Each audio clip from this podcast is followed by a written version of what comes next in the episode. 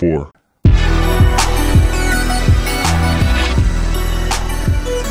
Hello everyone and welcome back to the Mental Pecah Podcast. Today we have the returning Rizman Raslan. Alright, woo! Yeah! Maybe I'll say something funny this time. No, don't assume this podcast is about being funny. That's not the point, you know. But this podcast does, you know, help people make way to funny, because I found out that this podcast was where you got that that yalla bit. Wallah, sorry. Wallah. Yeah. Wallah bit. Yeah. That became... You started that conversation in this podcast, in an earlier episode of the podcast. Yes, I did. Yeah. And then you turned it into a bit on stage. Dude, I like talking to you, because you're like the only one... You're the only comic in our scene of comedians, Malaysian comedians. When we're telling you something, you are like, that's not normal. People don't do that. Because me and the others... we're all fucked up. I don't want to be self-presumptuous, but we really are. So we don't really notice if what we're saying happens to everyone or not. Well, I don't know if that's the thing. I think everybody thinks they're fucked up. Nobody thinks they're normal. You know what I mean? I think everybody has their own quirks. Like, I don't think you yourself know anyone normal. I don't know anybody who's normal, quote unquote normal. I know someone normal. You know, we all have our own weirdness. It's just that with comics, when we talk to each other, we try so hard to ignore that. We just want to have fun and we just want to joke around. And often we accept whatever weirdness that everybody else talks about in the table to be accepting. Don't you think that's really what we're doing? Yeah, we are. Okay. Yeah. That's right. But man, it's we're too. It's just like the island of misfit toys, man. No one knows, you know. Yeah. I get you. I get it. This is why I don't usually hang out at the mama as much, even though I do like it. It's just, you know, sometimes I'm like, oh, this is that kind of night, so everybody's just, you know.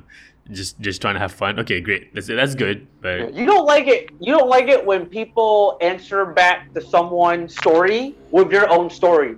Or like, dude, I'm like hang out with like the visiting comics. I'm watching podcasts. That's how comedians talk to each other. We completely not acknowledge that something crazy some guy says, and then we just tell our own thing, and then the conversation. That's the whole conversation. Yeah, that's bad. Are you annoyed by that? That's not good conversation. Okay. I don't know if you know this. But that's not how regular people talk. People want to be listened to.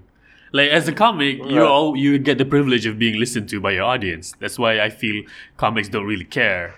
You know, comics try so hard to make their story interesting that they sort of forget that an actual person punya capacity for that is, you know, there's a particular wiring. Like, if you talk to a regular person and you're so interesting and they're listening to you, the kind thing then to do is to listen back to them. But comics kind of don't know how to do this, I feel like. Yeah, we know. We speak out of turn. I had to learn that the hard way, man. Yeah, you and all the senior comics like kind of help my conversational, you know. Yeah. That's why I prefer hanging out with the improv people, you know. The point is to have a conversation and be listening to the partner in the scene, you know. It helps more. Yeah, but don't you get bored of hanging out Fahri for like the 300th day in a row? I don't. This is only improv. So you know, I don't hang out with Fahri. I don't hang out. Oh my god. Parkash hangs out with Fahri more than I do. How was Chinese New Year for you, man? I only got to celebrate it like once.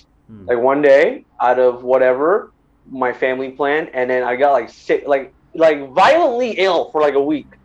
How violent? Yeah. Like the first 3 days, I had like some bad food poisoning. I know exactly what food gave me the food poisoning. Okay, pause. I haven't had this kind of food. Pause. So, listener, before we get too deep into this, if you don't know Rizman already, I forget to intro you again. In case you don't know who Rizman is, he is a local Kuala Lumpur comic. He's really funny, and he's been on this podcast twice before. Go listen to those episodes; they're really fun. And he's also grew up in Bahrain, and he is Malay, but he's also Chinese. So last time we talked about how he celebrated Raya.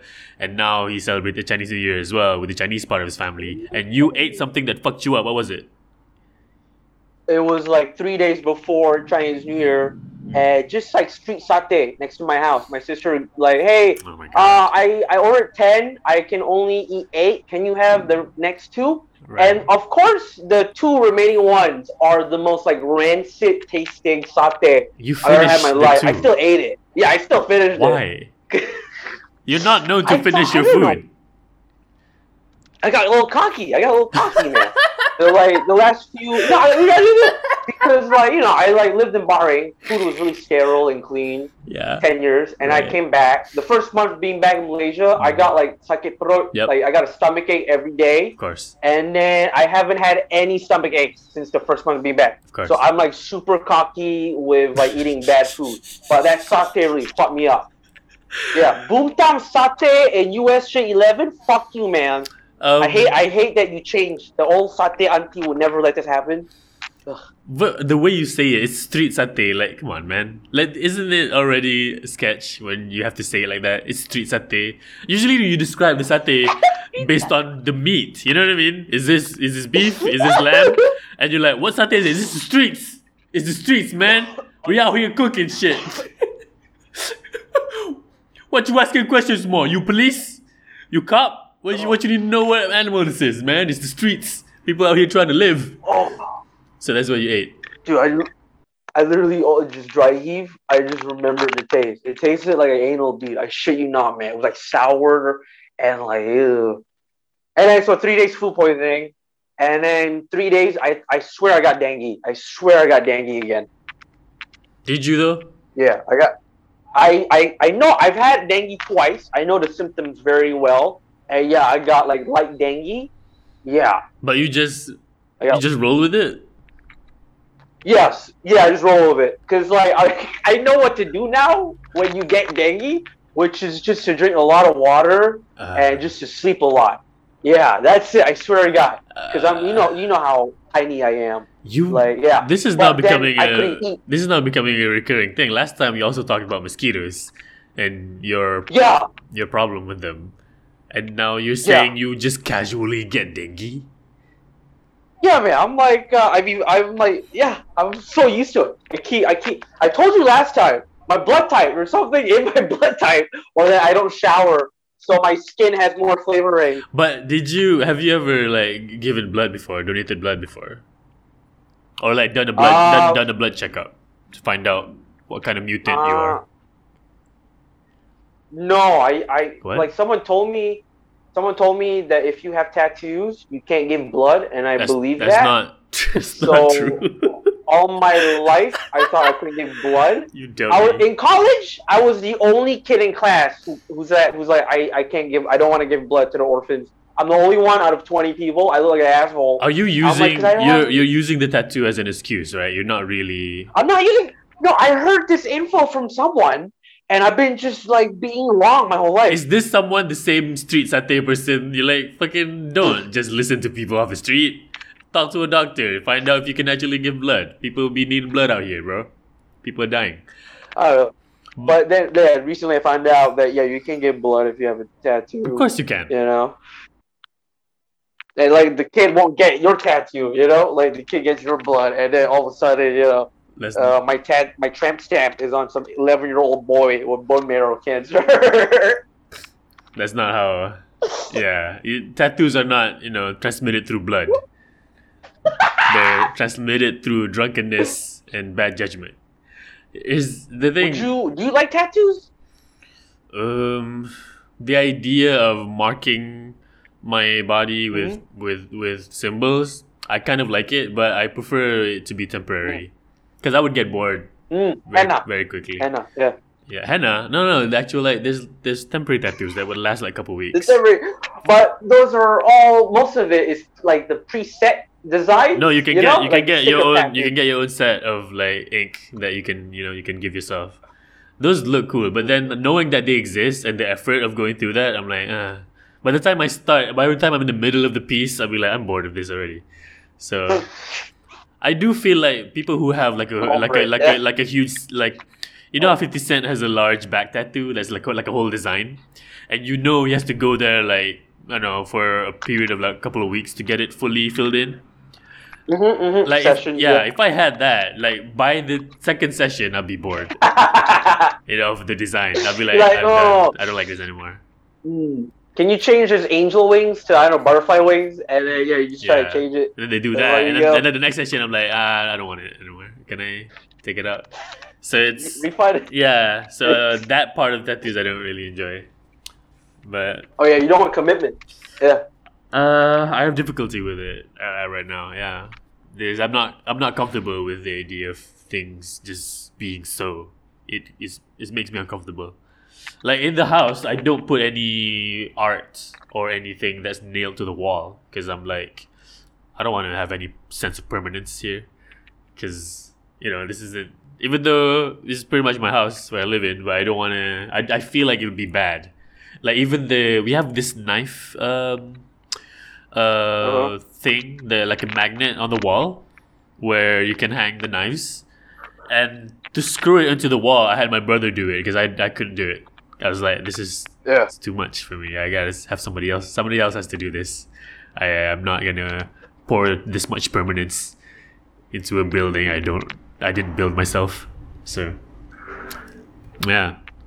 So you had bad food poisoning for how long? Hang knife. Like 3 days. So 3 days, right? I'm depleted. I lost like all the weight I gained from working out for 3 months.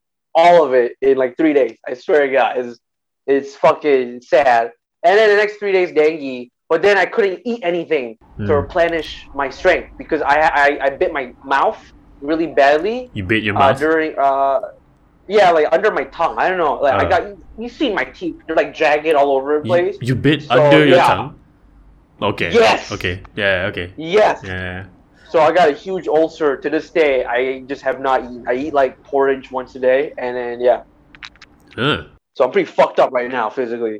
Yeah, I hate it, and I could only see my grandmother once, and she's so mad that I could not. Like it's my fault. Like she thinks I made myself sick on purpose to not show up. My grandma thinks like that. You know, she's like a catastrophe thinking person. She thinks everyone hates her. Yeah, she's a very weird lady.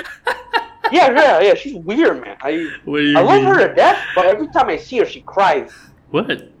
What did you do to her? Yeah, I'll ask her, "Hi, Granny, did you eat anything?" And then she's like, "Yeah, I ate something. I was eating oatmeal while watching TV, and then the TV was playing a piece about the Syrian war, and then all the kids, man, I don't know what's wrong with them, and like they want blood, but you won't know they blood." And then she starts crying, her eyes out in public. I'm like, oh my god!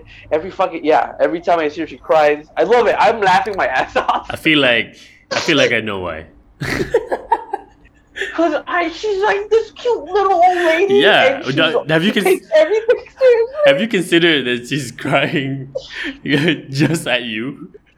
Like maybe there's other grandkids that she enjoys the company of, and whenever you say anything, she's like, "Oh, again, this asshole." Hey, I'm actually her favorite, dude. How do you know that?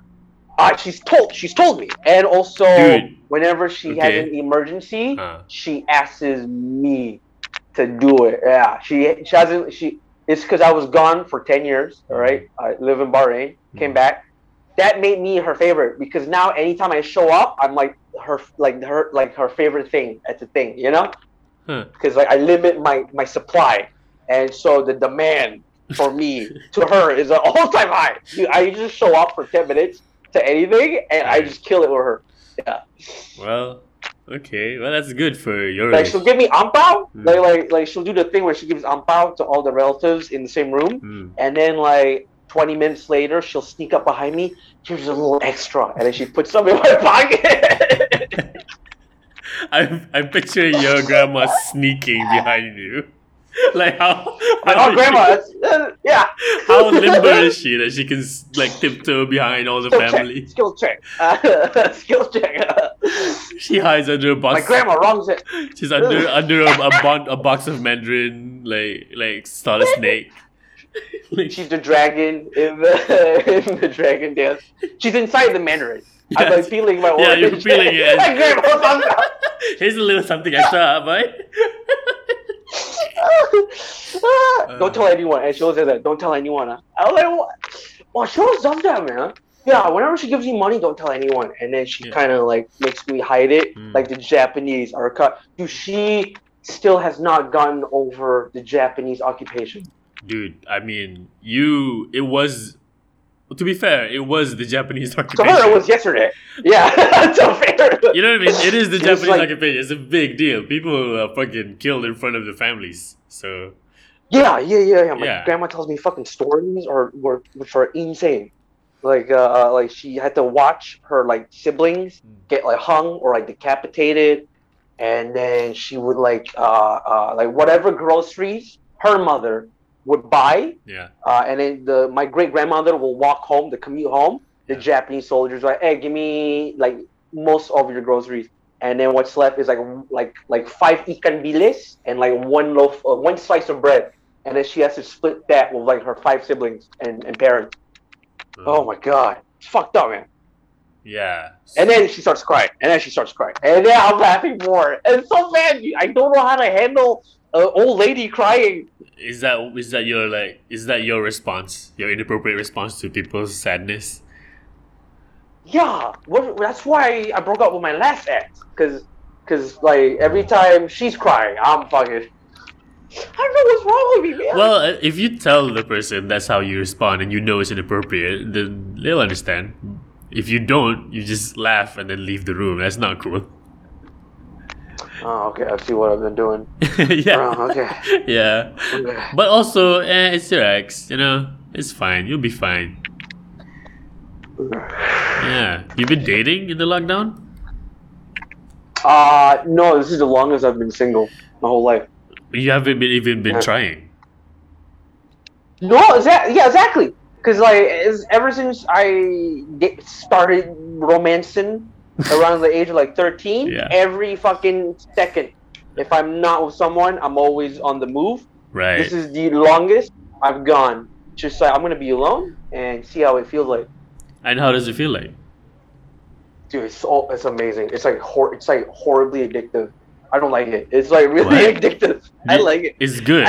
Is that what you're saying? It's so good. Okay. Yeah, I've been missing out. It's great. Being alone is nice. It's not bad. I see why you do it. You know? Of course. Yeah, this is my choice, man. People in my DMs, I'm like, I'm not here for you. Oh my god. You know. Yeah. It's good. I'm not even replying to any messages as well, male or female. It's like total isolation. I like it. Yeah. That I don't know about that. I feel like you still do need to. I mean, take care of your friends. You know what I mean? You still hang out with the people you hang out with, Nat and Rakib. Just as usual. One thing about being on podcasts, like I've been on your podcast, Michael's podcast, Artie's podcast. Yeah. Whenever the guests are saying people's names, the viewers do not know who these people are. I get like agitated. Yeah. Why? Yeah, Nat. We were on like Artie's podcast, and Nat is just gossiping about our scene. I'm like, Nat, no one fucking knows who these people are. Stop. And then I got so agitated. So the whole 2 hours of recording. You're saying I should not have said Nat and Rakib. No, I'm just saying. For the listener, Nat is a mutual comedy buddy, and Rakib as well. You may have heard Rakib if you also listened to How to Malay. Yeah. He was in the last episode of How to Malay.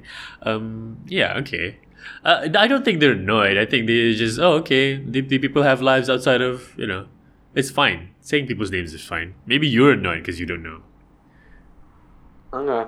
Probably. Okay. Yeah, sorry, I'm thinking about you guys, the viewers. I'm so sorry. There are no viewers. They're listeners. This is not. Sorry. Yeah, you know this. The videos are on. You're like, why? Okay, yeah. So, all right. What else has been going on with you, yo? I mean, before in the last episodes, you have notes, and now I also remember the notes you had last time. You didn't manage to go through them. I didn't even touch it. Yeah. Talking to you just leads to yeah. So I like when you go more info about certain topics I talk about. Yeah, and that unlocks new levels in my brain, like a video game. I would never encounter those levels by myself. So do you have those notes somewhere with you now? Is it accessible somewhere? Because dude, I don't even remember where I put them. TBH. Wow. Well, this is now. What are you been up to? This is another clue of how diligent you are with your work.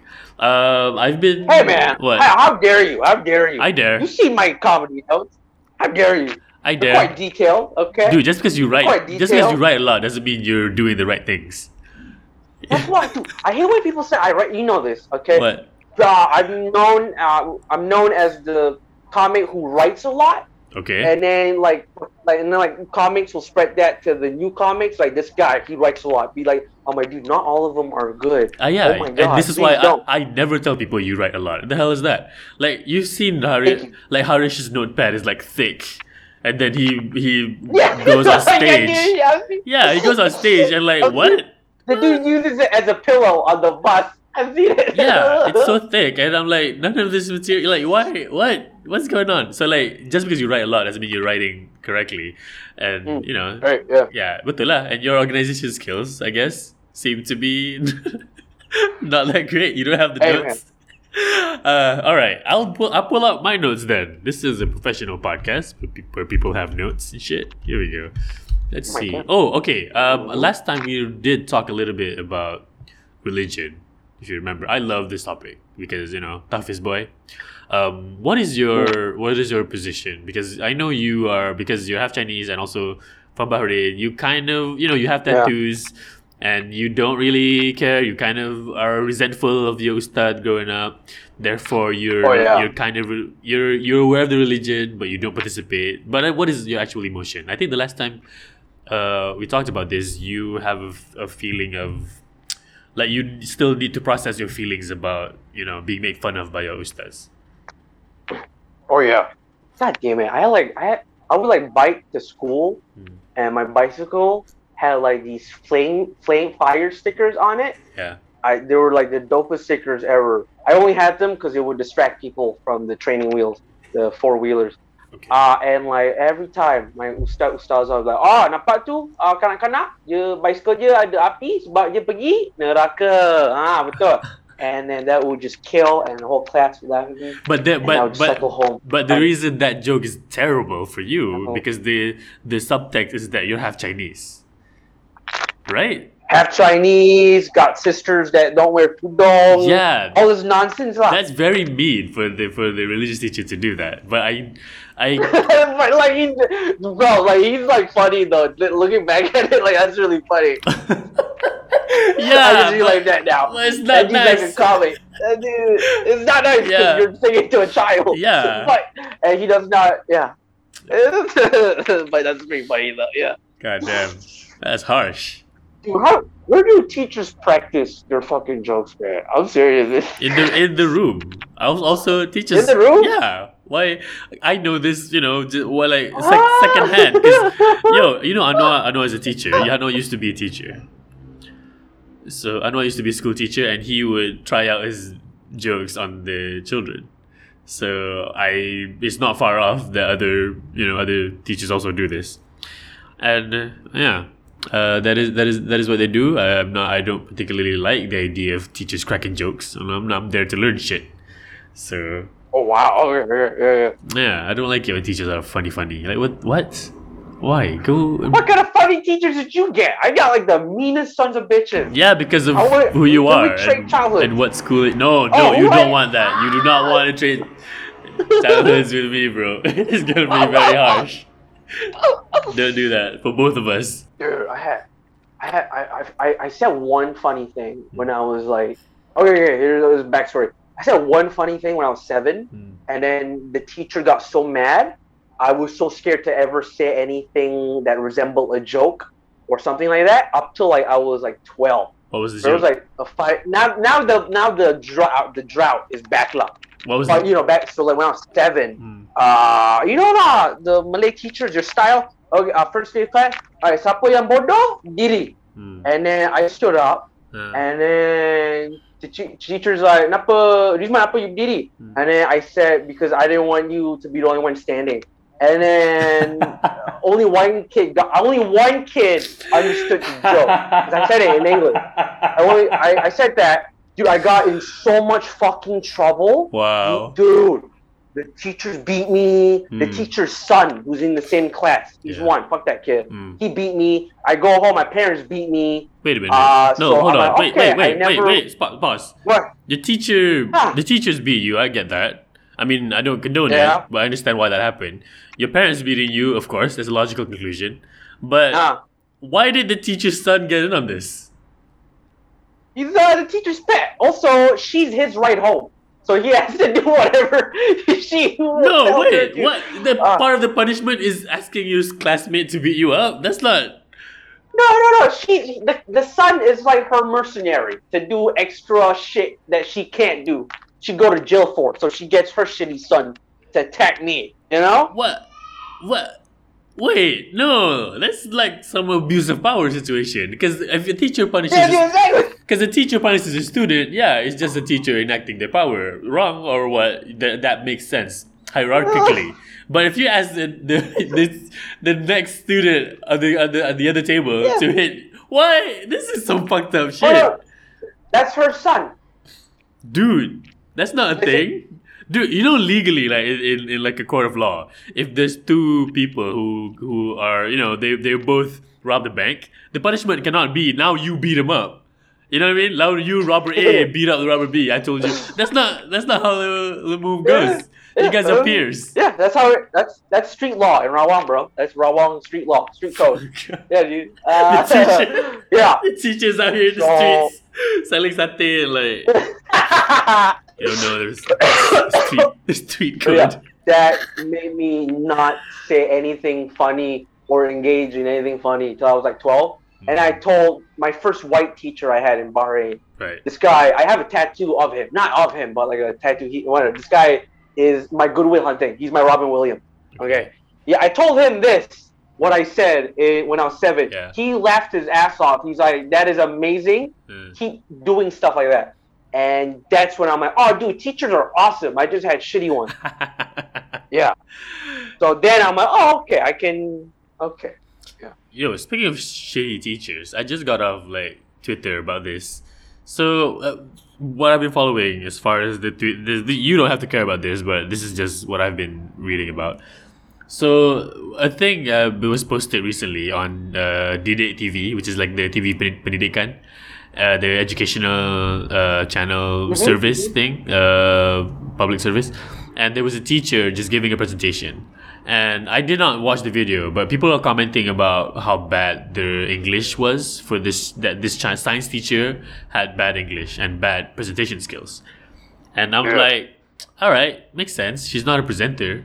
And then, of course, you know, our actor friends would be like, hey, I volunteer my acting services to do this so that, you know, the English will be good, the content will be communicated clearly. But then... other people are going, oh, now actors want to get in on this just because the teacher is on TV. And I'm like, y'all are thinking about this wrongly, guys. This is not... That's not... You get... If the kids learn something, that's it. That's enough. Yeah, but you know what I mean? Like, I understand why actors want to sing... fucking actors stealing jobs from our teachers with shitty English. Fuck these guys. Who do you think they are? Son, beat them up. No, like, because, you know what I mean? Educational TV is not teaching. It's two different things. You know what I mean? You can sit a child in front of educational TV for days and the kid will not learn anything if you don't do proper testing and proper... You know, that was me. Yeah, exactly. So if as long as we know that educational TV is garbage, at least get people who can speak English properly. That's not wrong to suggest. But people are like, why are you actors? It's the wrong-headed way to think about it. And I'm like, god damn, people are fucking dumb in this country. That's so funny. Just have the like. It's almost they're thinking like. There's one guy who replied to me saying that, I just want these teachers. I want to see the teachers become celebrities. And I'm like, bro, that's not what teachers should be or do. Celebrities are garbage. That's not what teachers do. You know what I mean? That's not why they become teachers in the first place. Also, teachers should not become celebrities. I want to do teaching for the clout. Stop making these kids learn. You just follow teachers' TikToks and Instagrams, and they're showing off their bling like, hey, kids. Hey. Come to class 3 Johan. because today we're learning about science. Hey, I'm dropping a new video, new syllabus. It's like, yo. And class, if you have any questions about the homework, go to my AMA on Reddit. All right, class is finished. If you have any questions about the post, leave a comment down below. And we're going to mention it in the next video. Don't forget to like and subscribe. Let's not. No. People are confusing the idea of, like, you know, being on television and gaining viewership. Versus the idea that actors do this other service, which is be able to communicate ideas clearly and entertainingly and in a way that people can digest. But, you know... Or just it's the onus is on the Pendidikan channel to just get teachers who can teach the science but with better English. That's it. Just try a little harder in your vetting process. That's it. Yeah, because Jason weighed in on this issue, and his thing is he's disappointed. Oh, I unfollow him. I have no idea what. That's fine. Because Jason, for the longest time, used to be my number one source of news about everything, which I didn't ask for. Yeah. But I just couldn't handle it. Yeah, I just can't. Yeah, you don't have to, but I do. And his thing was he does not like that the teacher has bad English. He just like, how come our teachers are so shit? Yeah, at speaking English is such a disappointment. And I'm like, yeah, but that's really not the thing to think about right now. Right now, kids are out of school for a year plus. And if it was really up to me to look at the situation, I would not even have a TV pendidikan. I'd be like, hey, government, just let kids do kid shit. Just let them be dumb for a couple of years. You know what I mean? Like, next year, if they just let them be kids for longer. You know what I mean? Like, there's an expectation that after a certain age, you're supposed to get a job. Just extend that a little bit. So, like, whenever we get the vaccine, so there will be a generation of kids who are still under, like, you're still allowed to go to school. They're held back. It's like the blip. It's like it's like when Thanos, when people come back. Exactly. Just let them be a little longer in the thing. It's fine because they're kids. They're not gonna learn shit really. They're not gonna in their house. I don't want to. Okay, let me just give it one comment. I don't want to name names. He might do this as a joke, but his son does not want to do online class and would fall asleep at 7 a.m. when class Zoom calls start. Yeah. He will just log in as the kid and then put on a kiddie voice. Cikgu. Yeah. He's been doing that for 4 months now. His son is top of the class. Yeah, he just turns off the camera. Yeah, that's... Is that a bit someone's doing? Hopefully he does it. You know this person, which I'll tell you afterwards. Hopefully he does it. That sounds like a great bit. Yeah. That is so stupid. And I understand why kids won't like online classes. Because online classes is not a thing. It really isn't. A kid has to learn way more things that are outside. Oh, but like they're safe from punishment. I just realized that. Yeah, they are. Yeah, because you can't. Oh yeah, they can get Proton. They can wear whatever they want. You know, eat in class. Eat in class. Yeah, you know. Yeah. Dude, I had this. I'm playing Xbox with one kid. He is literally on his online class while playing Overwatch, and then he just changes his Zoom name to loading. So he's like, hey, teacher, my video's not loading. I don't know what the fuck's happening. It's just like, okay, just go audio. You're fine. And then he just mutes his mic and plays Overwatch with me. Dude, he did this. He has like 6 classes a week, and one of them is PE. Yeah. I shit you not. He's from Singapore. Of course. That's PE Zoom class.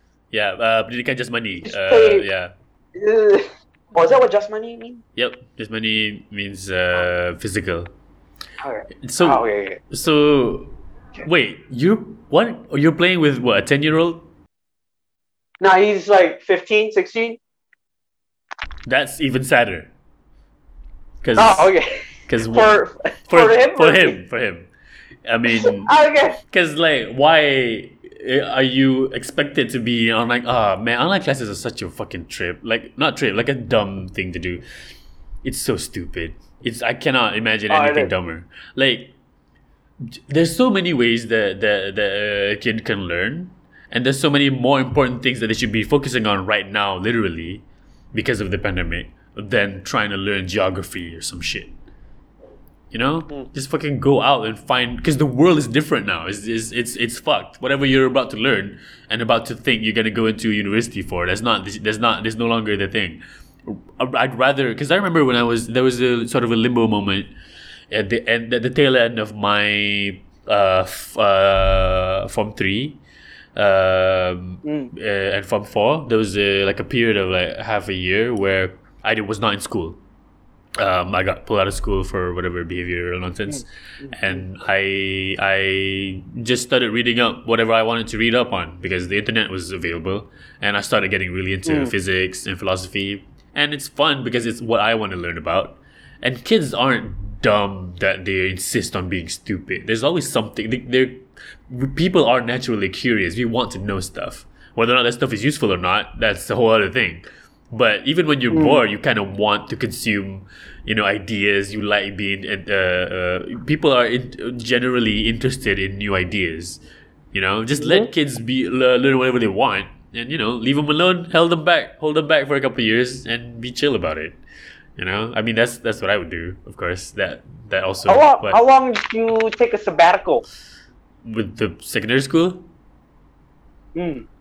I think it was about 3-4 months, because it was because I only entered the school year in April, and then the Form 3 exam. After the exam, I was not in school, so it was a long while of me just piddling around, and then I got sent to public school. I hated it, but probably made you smarter, I think. I don't know, man. Because you get to learn at your own pace, and you know how yourself learns. Yeah, I think everybody should be able to have access to... I mean, we all do, kind of, or we should have access to the internet. And even though it's kind of... there's also this danger of going to the internet and learning dumb shit. You might accidentally become, an ISIS recruit if you just... if you just randomly piddle around.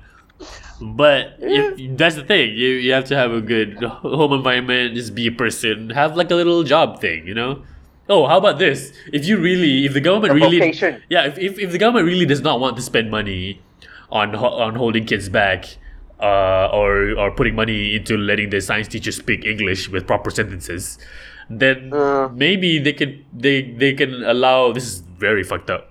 But they can allow for, just reinstitute child labor. Adjust the child labor laws. Oh, I was going to say that. I was just going to say that. Yeah, let the kids work. And now, you're solving the economy problem as well.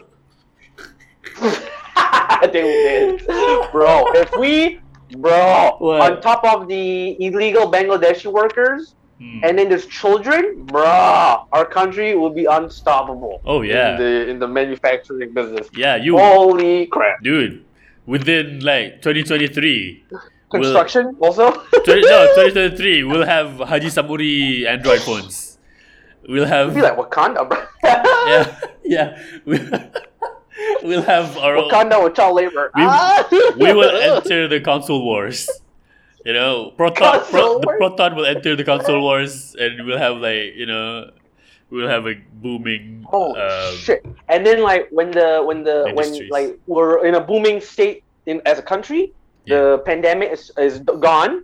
These kids who have been working in the hot sun come back to school. They got 5 o'clock shades. Yeah. They carry lunch in a toolbox, with a beer, and then they have to, yeah. Man. I want to see that. I mean, just emergency laws, you know what I mean? If you're really fucked up, because I do feel like it's we're in a state where, I mean, how have you been managing this? How do you feel about not being able to do shows and because you recently graduated, and have you gotten yourself a job? Wait. What? Before we move on out of education, I did my final year presentation on Zoom, and one of my group members did it while driving. When it was his turn to present his PowerPoint slide on Zoom, he did it while driving.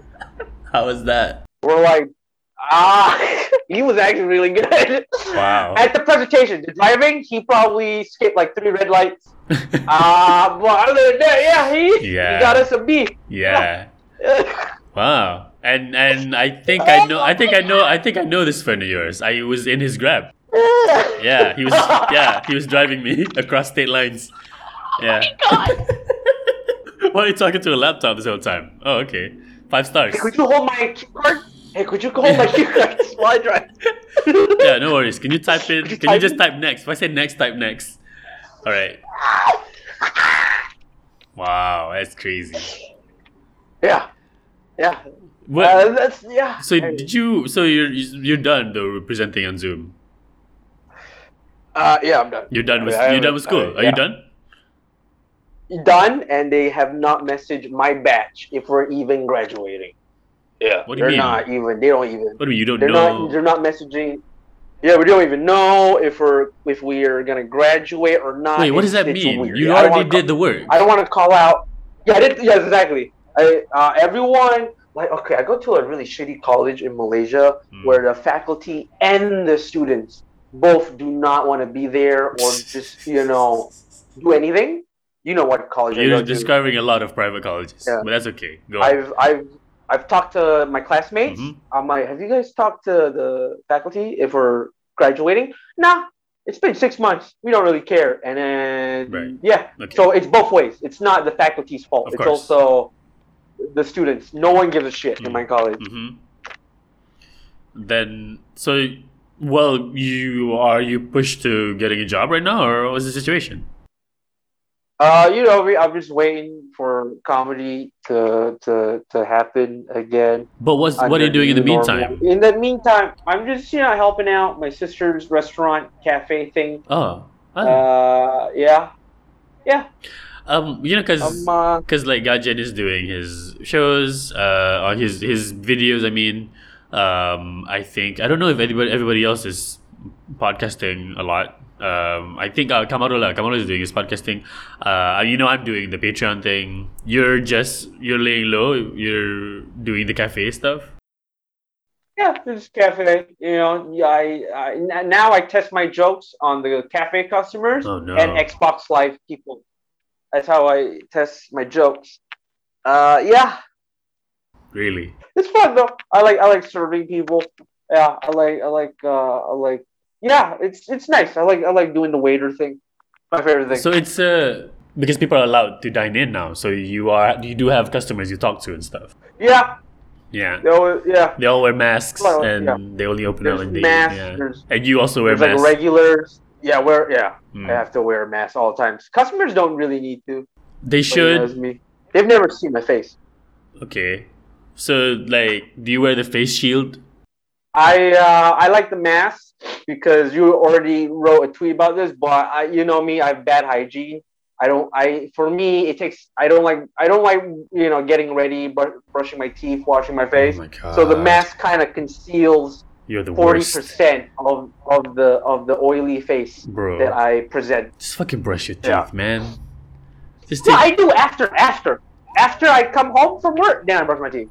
It's because, dude, I have a severe fear of cold water. Yeah, if I get waterboarded, I'm gonna immediately tell. You are in control of the water. You're not opening the tap, and then the water just fucks you up. Cold water is so icky. It takes me like 30 minutes to brace myself every day for like however long I've been alive, as long as I can remember. I have to like literally brace myself to just wash my face. This is why I feel like I would have never been a good Muslim, because I'm a wudu. You don't have to ambil wudu with cold water. But masjid water is always cold. The masjid I go to. You don't have to go to the masjid to take your wudu. Take wudu at home. At home also, I don't know. Every house apartment. This is the water. The sink. The sink has been always cold. This is the pro Muslim move that I'm sure. I mean, I'm because I know you. I'm confident you might not be aware of. The pro Muslim move is to always have a bottle of spray water with you at all times. This is spray water. Yeah, spray bottle. So you can always take your wudu wherever you are without having to. And with the bottle, you can control the temperature because it's a bottle. And you can just keep it warm. I just got a haircut today. I don't like spray water. I also have another separate, although similar fear, which is being sort of wet, but not completely wet. I don't like that. I don't like that feeling. I either want to be completely wet, like in the shower or in the swimming pool, or I also, so I made wudu, brushing my teeth, and getting a haircut. Dude, is very stressful for me. After you brush your teeth, just wipe your mouth. How is this so difficult? No, because you have to wash your face too, man. It's a whole process. You know, you wash your face, shave, and then you brush your teeth. And then wipe everything. It's so icky, man. I've tried every... No, what is icky? I wake up, I'm already, I'm cold. My core heat is... There's no heat. I'm just shivering cold. Every day I wake up, I'm shivering. Even if I just have a fan on or no, I'm shivering. I wear 8 layers. I'm cold because I have no body fat. And then I'm like, if I wash my face right now, I am going to be sick for the whole day because of the temperature difference. This is why I've been trying to work out to improve my immune system. Right. But yeah, dude, I have to wait for my body to warm up, drink like warm water in the morning. And then I can like do the routine. If I don't, I will get sick. Swear to God, like hingos, lele, my eyes will get red and watery. There's something wrong with me.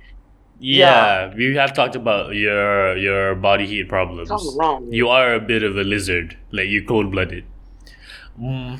Dude, like I hate when the barber sprays you with that water. I fucking hate it so much, man.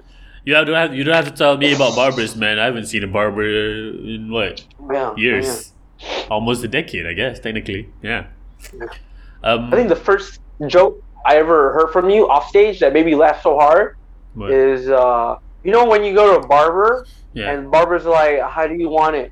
And then you're like, well, you can't make it longer, can you? And I think about that like once a month.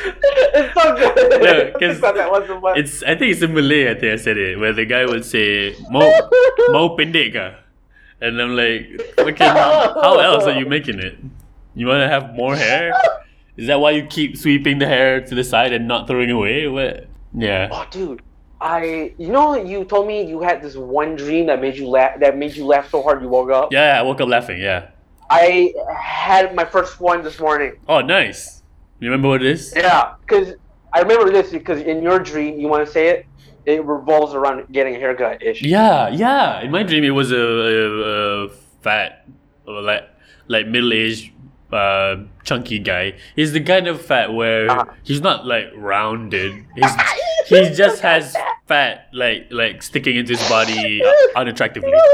So he's you know what I mean, like, oh, what, okay, all right, he sits in the thing, and then the barber puts like whipped cream. It's clearly whipped cream for food on his head, and the guy doesn't react. He's putting a lot, slowly, and it becomes like a whole pile, and it's dumbly just sitting on his head. And then the middle-aged guy with all this whipped cream on his head, he goes, excuse me, I'm not sure if this is the right thing to do to me.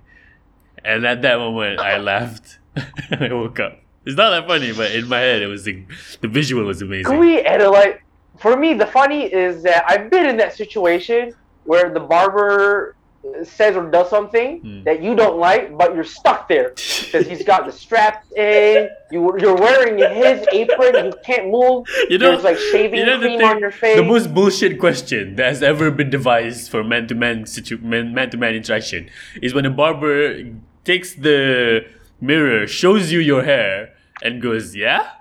And what am I supposed to say? Do I have tips for you now? If I know how to cut this, I'll do it myself. Am I supposed to go, actually, I don't like this part. Can you do something else? I don't know shit. It's why I come to you. If I know how to cut my own hair, we won't have this interaction. Why are you asking me my opinion? Like I'm the expert. You know what I mean? Like, what if you order a meal at a kedai, and then the guy brings you the food. He's like, what about that? You like that? Like, what do you mean?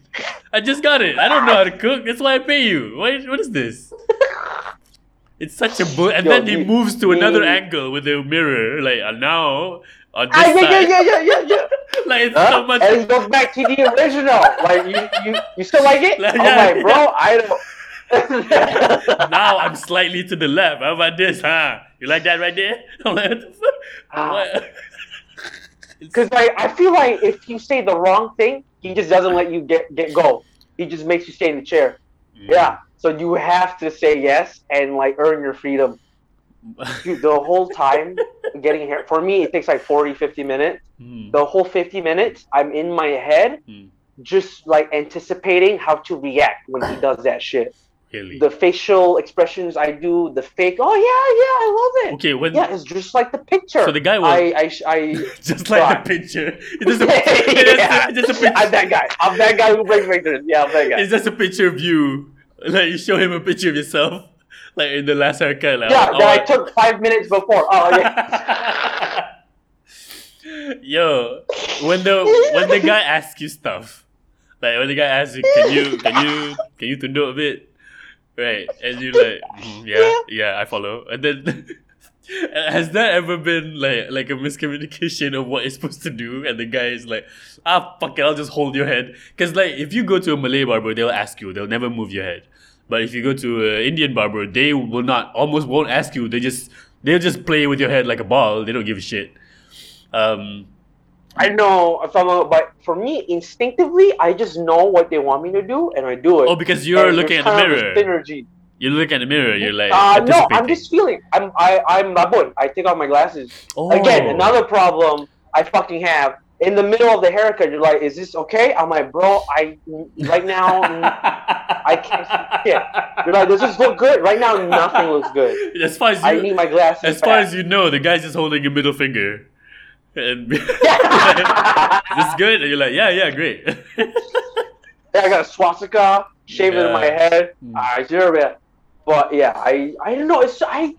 And then he sprays me with the cold water. I'm blind. I can't see shit. I feel like I'm being waterboarded, dude.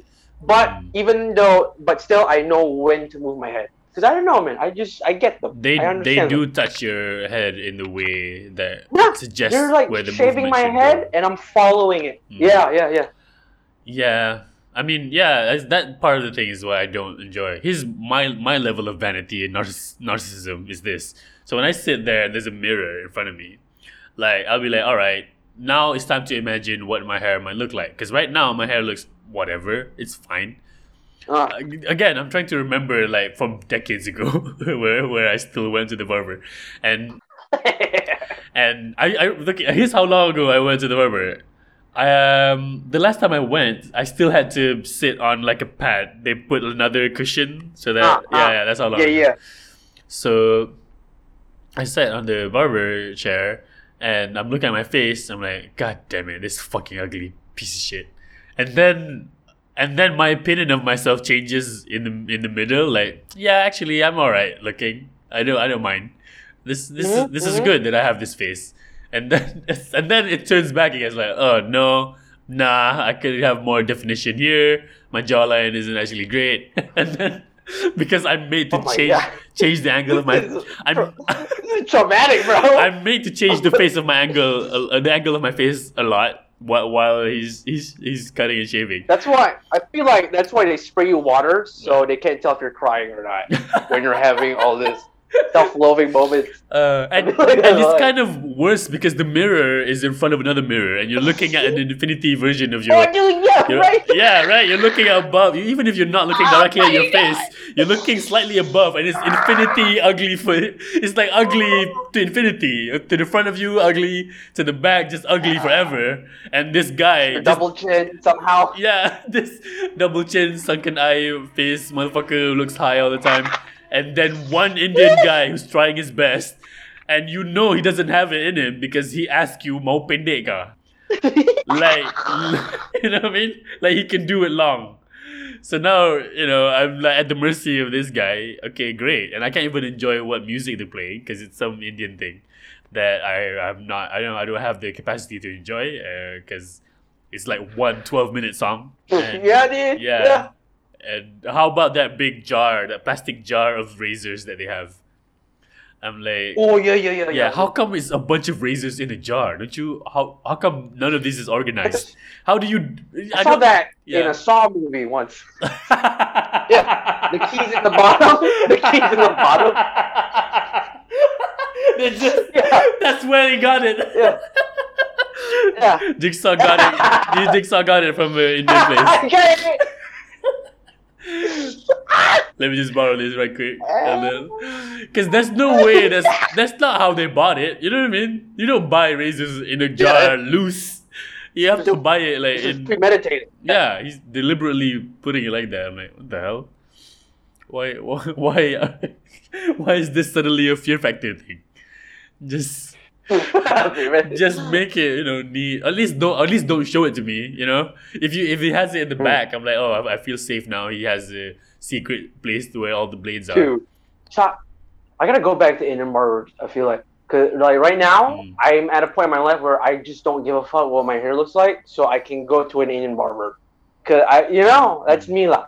That's me. That's my impression of an Indian barber. They don't really care. They don't really have the sense of the modern style. Whatever's in the zeitgeist of fashion, you just cut your hair how the 4 Bollywood actors they know. All hair. When you go to an Indian barber, and the photos that they put up are like these Super Saiyan anime characters, and I'm like, you can't do it. You can't do any of this, bro. What are you doing? Because you look at the barber themselves, and he has like a whatever haircut, and I'm like, all right. I guess I'm going to come out looking like you at the best. Because whatever photos you put in here is just aspirational fantasy shit. There's no way. Am I really going to go up to you and be like, hey, can I get hair like Goku from season 4? Like Goku? Or the guy below him with the missing font on it. Yeah, okay. That guy looks cool. So yeah, I want to go to Indian barbers. Because Chinese barbers will try to upsell you stuff. It's so weird. I'm like, I'm in a barbershop being upsell in the middle of it. Like, do you want me to color your hair gray? I can do it really fast. I can do it. You want to buy the shampoo my sister made yesterday? You know? I went to Chinese barbers like twice ever. I don't like it because for the same reason I don't like Indian barbers, because they can only ever make you look like them. I don't know how. But whenever I get a haircut from an Indian barber, I just look like an Indian guy now. And whenever I leave a Chinese barber, I just look like a Chinese dude. Like, why are you doing these little wispy things that only like Chinese haircuts have? I'm like, I can't do this. And you know, and if I go to a Malay barber, they're just gonna cut my hair to look like them. And I'm like, nah. The ultimate move here is to cut my own hair, and I've been happy with it ever since. So, do you trust the barber if he's like bald? I mean, I'll go there to take a picture with him. If he comes highly recommended, I think a bald barber has to really earn my trust, man. Dude, I've never seen a barber or a hairstylist or a dresser with nice hair themselves. Yeah. Chinese barbers they're either bald. Yeah. Chinese barbers I went to have haircuts that I don't like. Like, it's like too much going on. Like, you know what I mean? I just want to go to work. Why are you're doing your hair like you're about to cosplay as somebody. I was going to say cosplay. Yeah. Why are you giving me cosplay hair, man? I just want to go. Which Final Fantasy character? The pictures on the wall are just Final Fantasy characters. Like, that's not what I meant, man. That's not what I meant in my life. So, yeah. I encourage you to do that just for the memes. I mean the Indian barber place that I've been to so long ago, maybe they do different shit now, you know? Yeah, you don't know. If I tell my mom, I just got my hair cut. She's like, where? At an Indian, she would literally beat the shit out of me because she like banned me from going to Indian barber. Why? I went to one when I was like 8, and he cut up my ear really bad. Really? Yeah, he was doing a rush job, and then my ear was bleeding, and my mom thinks that he owns every Indian barbershop in Malaysia. So yeah, she gets really mad. This is the mother I have. Right. Yeah, I get it. You know, she's just being protective. Yeah. And I didn't even cry. I wanted to... Dude, I was so scared for him because my mom was like gonna pay. Right. I was like holding back tears because I don't want my mom to like rip a new one into this poor Indian dude. He does not need this in his day. Wow. And then halfway driving home, my mom was like, "What the fuck is there blood on your shirt?" I'm like, "Nothing. I just cut myself. I just started cutting. I'm a cutter now." And yeah, it didn't work. She like fucking 180s the car and then just shouted at the Indian guy for 4 hours. Right. Yeah. Wow. Your ear. So yeah. I feel like I'm banned in all Indian barbershops. They have a picture of me and my mom. With the Bengal ear. You're fine. Indian places don't ban people. You're all right.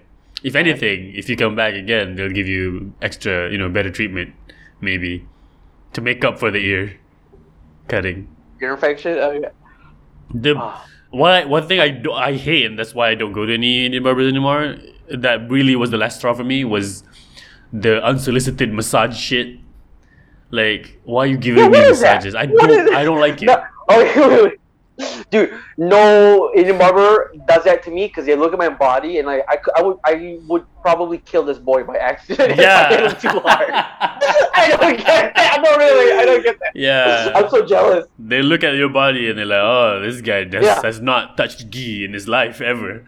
Yeah. So. In Bahrain, I would get a haircut. My dad, he would get one, and I would just get like a gentle massage on the temple. Yeah.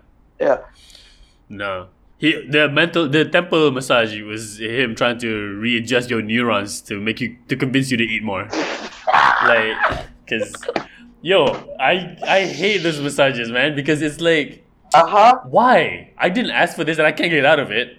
And you do not have a massage therapy person thing like qualification. Just because you can cut hair doesn't mean you can also do all this other shit. You don't go to a chiropractor and after the session he like cuts your hair. Yeah, I don't go to a massage and be like, "Oh, by the way, can you also shave my pubes while you're down there?" Like, that's not a thing. That's not a thing they offer you. It's not part of the deal.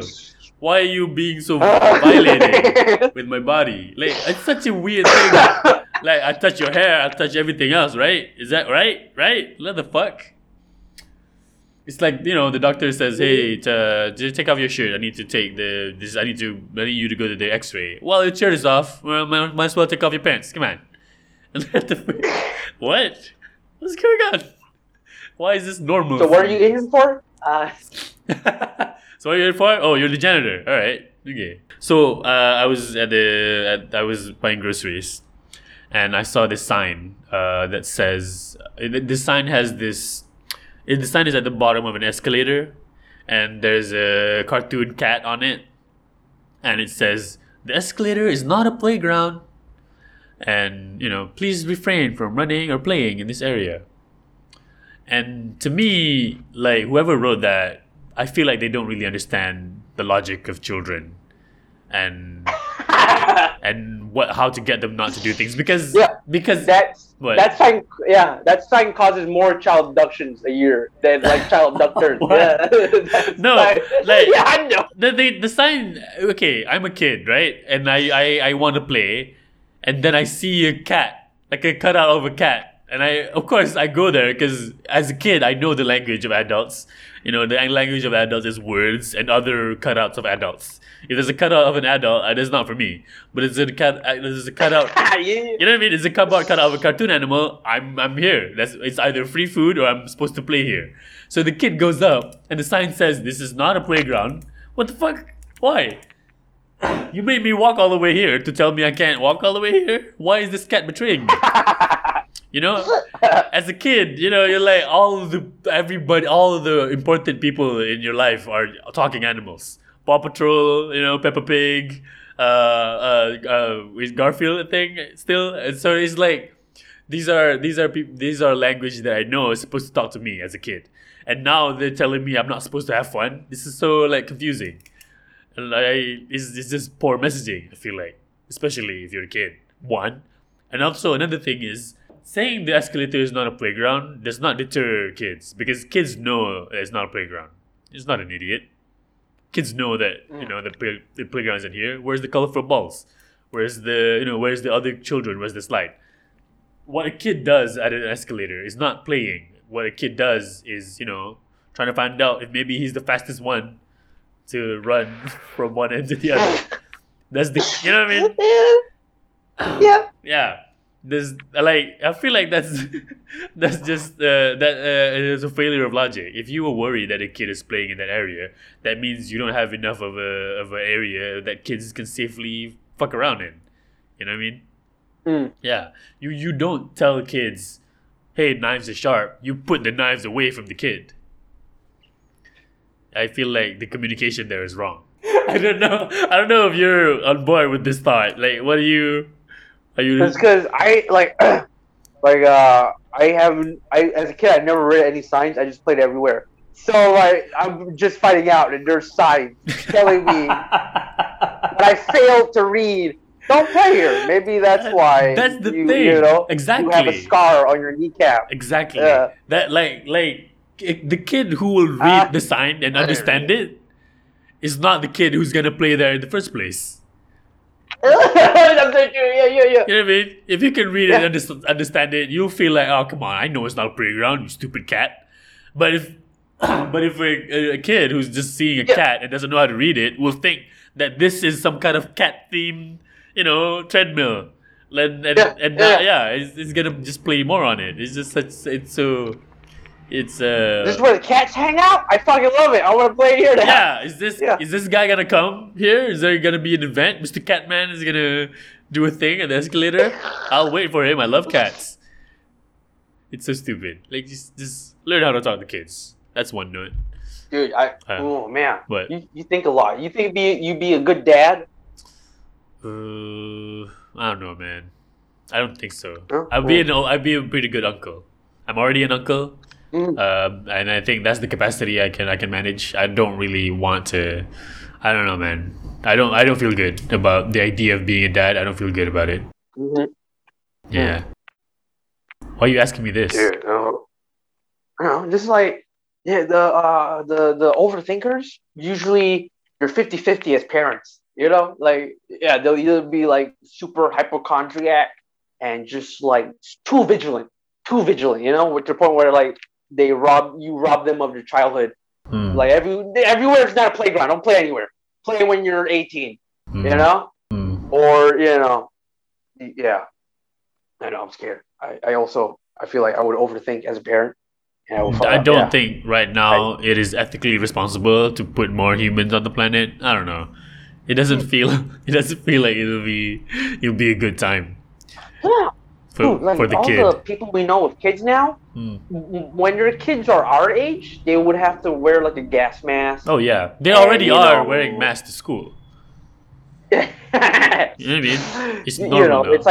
it's like old half Mad Max style. Have you seen that little video of the kid who thinks tiny things that are her level are all hand sanitizers? Have you seen it? Whoa. It's a montage of this little toddler who would walk up to like a little like a pipe or like a fixture that doesn't do anything, but she'll put her hands under the fixture and rub her hands together because she thinks it's a hand sanitizer. So which part of the video shows her accidentally going to a glory hole? Her parents are doing a terrible job. This is terrible. This is unhealthy. No, but fucking behavioral pattern. No, that's just her picking up on the habit that she knows everywhere she goes she has to sanitize her hands because that's what she sees. The opposite of me. I'd be biting everything. When I was a kid, I would lick everything. You say this, but you did not grow up in the world people are growing up in now. You know, like everybody's wearing like kid. The first time I saw school kids wearing masks and like face shields, I'm like, you should not even be in school right now, really.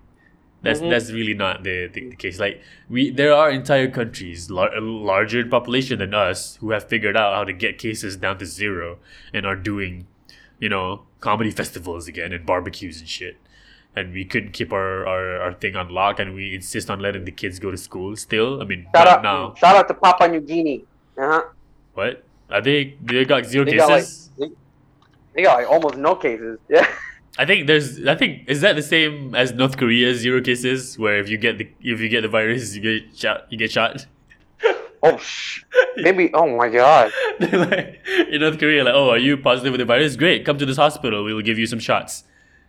And that's so good. And it's like, yeah, well, you need two shots. One to the head and one for fun.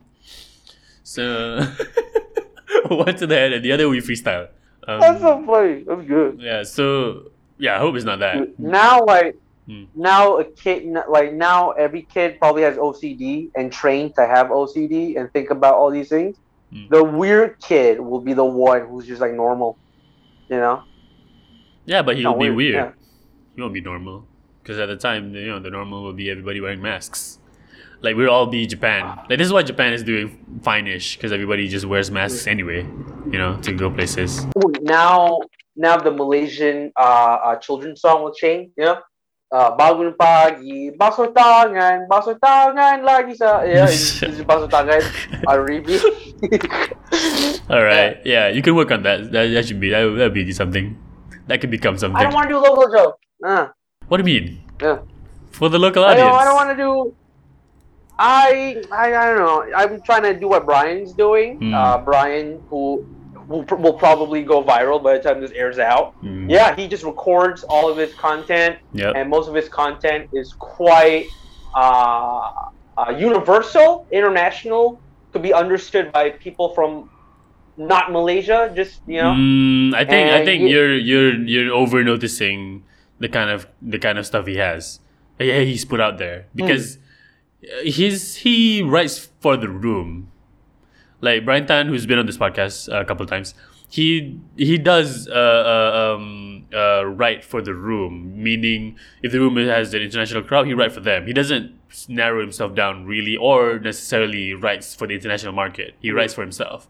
And it just so happens that the stuff he chooses to put on YouTube is stuff that is, you know, more widely digestible. Yeah. You can. Oh, also, I want to emulate Brian. He's killing it. And also, I feel like I've accepted the fact that the old route, the old path of a comedian is no longer... Yeah, it's dead. You know? Yeah, done. Yeah, it's dead. You have to be like a SoundCloud rapper now and then just release content every week. Yep. 2-minute videos, quantity over quality. Some quality is important. Just be like a SoundCloud artist. I've been telling you. But with comedy. Yeah. I've accepted that. It takes a while. Yeah, I understand. That my brain already knows. Yeah. Because, like, you know me, I'm like, I like the old-fashioned route. So badass listening to all the old comics. Only Joe Rogan talking about, I grinded my way. I did my HBO special, then I did my 1-hour special, and now I'm Carlos Mencia. Some shit like that. But now, it's a different world, you know, there's fucking social media, so now there's a new way now. Yeah. This is why I'm only a tiny bit concerned that you're fully doing, you know, it's not wrong to like shift focus and do helping your sister out in the cafe, but I do feel like you probably have time to do little bits of content here and there for your own socials. I got a few, but I wanna, everywhere I post it, I try to be like, I'm trying to think outside the box on where I post my shit, and all the places I feel like are amazing ideas. The moderators of that forum or page or group just axes it. And then some other person who posts your hacky content, not comedy, probably like a selfie or like a dance video, gets posted and gets, like, you know, I'm trying to post my shit on like Reddit and Facebook groups targeting millennials and Gen Z in Malaysia. Okay. You know? Yeah. And my shit's being rejected. But some kid posts your TikTok video, which is also... That's not where your fans are. People who already follow you on your socials, give stuff to them. They want it. No, I feel like there's a huge untapped market for stand-up comedy from the point of view of someone my age. And they're all out in the internet. And they all hang out in like a Discord group or a Reddit thread. Yes, I know, but don't you notice that the contents that do well in these sort of subgroups are content from outside? Did you notice that? Like they'll go, they go like, hey, this channel he only has blah blah blah subscribers, but his videos are great, and then suddenly it blows up. You know what I mean? This TikTok only talks about ducks. You know, check it out. And then it blows up for a bit. So you have So you have your own audience. Serve them. This is like my thing now is, okay, so now you know you have to always be posting stuff and always be engaging the people who follow your content, right? Yeah. So what I've done in this direction is to regularly post like my Patreon on Pinball Monkeys. Every week I post a thing. Uh-huh. And they are already paying to have access to Patreon, and now I serve them a lot. So I just serve people who pay me. I don't care really about my work being international or not. If you pay me, then I'll serve my shit to you.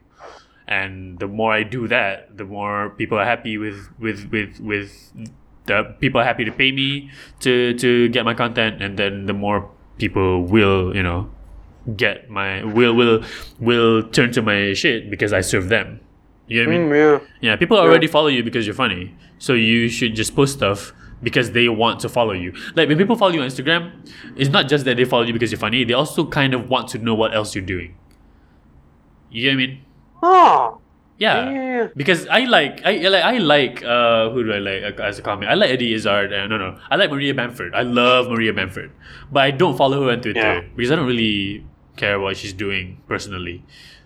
But I would follow whenever she releases a special. I'll buy it and I'll watch it. But there are other people who I really like them for them, like Dan Harmon. I love whatever he's doing, so I follow him on Instagram and I watch him, you know, just build a chair or talk to his dog because I like to know what he's up to or how his brain works and shit.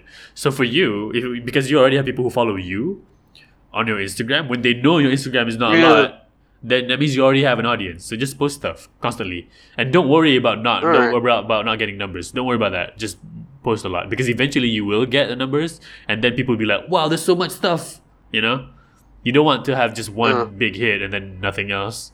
You want to have a hit, and then people be surprised that you've been doing it for a while. Gotcha. All right.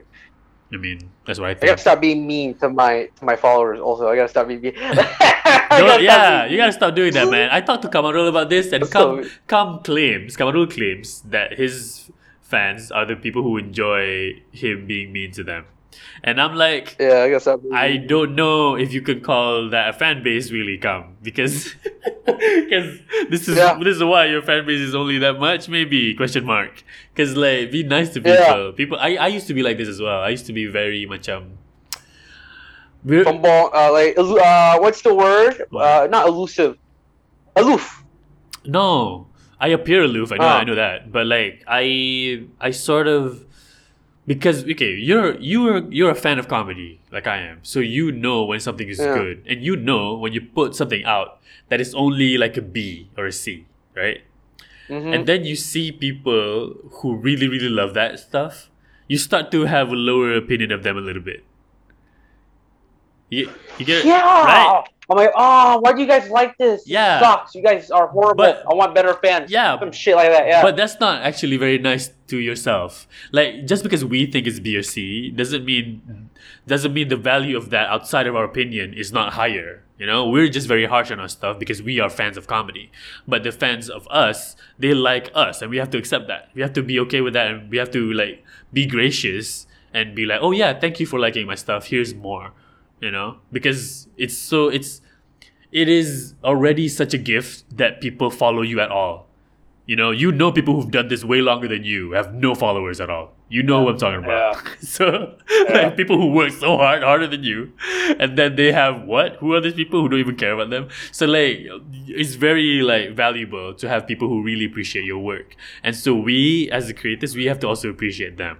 For the listener, if this is a little bit too into content, I'll turn this back to you so that you can use this in your daily life. You know, people who like you but you don't like them back. I don't mean romantically. I mean your coworkers or people who are your subordinates or your bosses or whoever around you in your life who you kind of don't like for whatever reason, but they like you.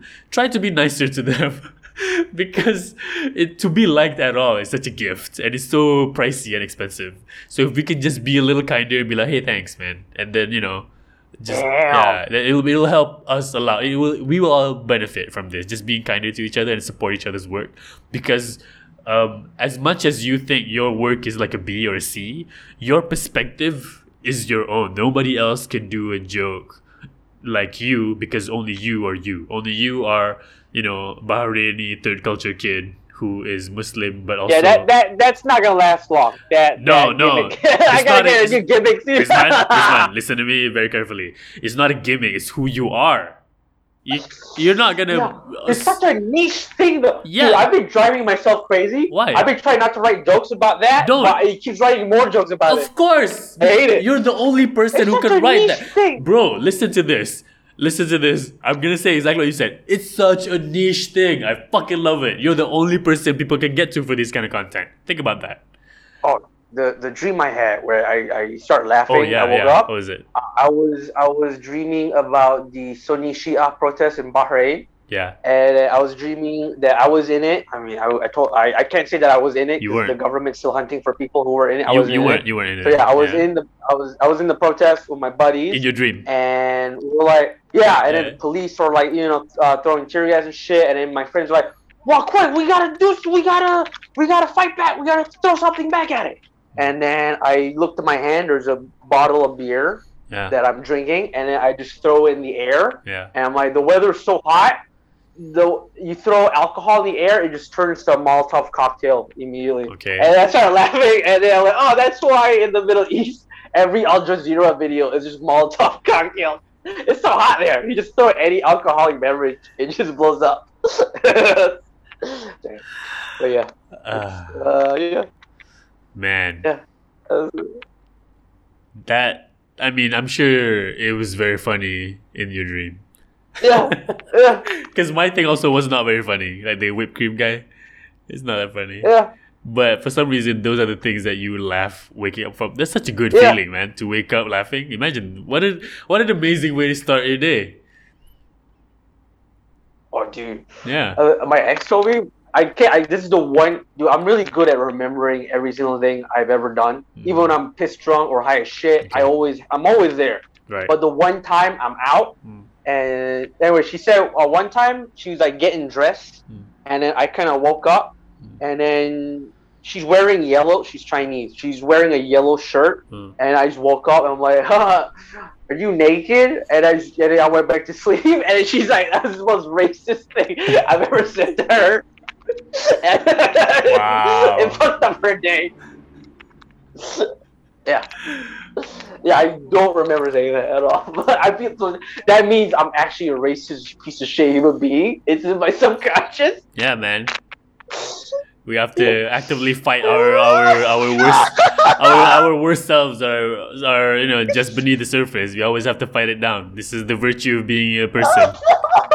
You know. Yeah, listener, if you do good at all today, it's because you won against your worst selves, and I congratulate you for that. Yeah. Ooh.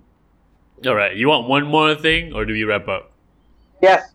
One more note. This is the thing I've been trying to like explore. I feel like I've said this on the podcast at least once every year, a little bit maybe. I don't know, but okay.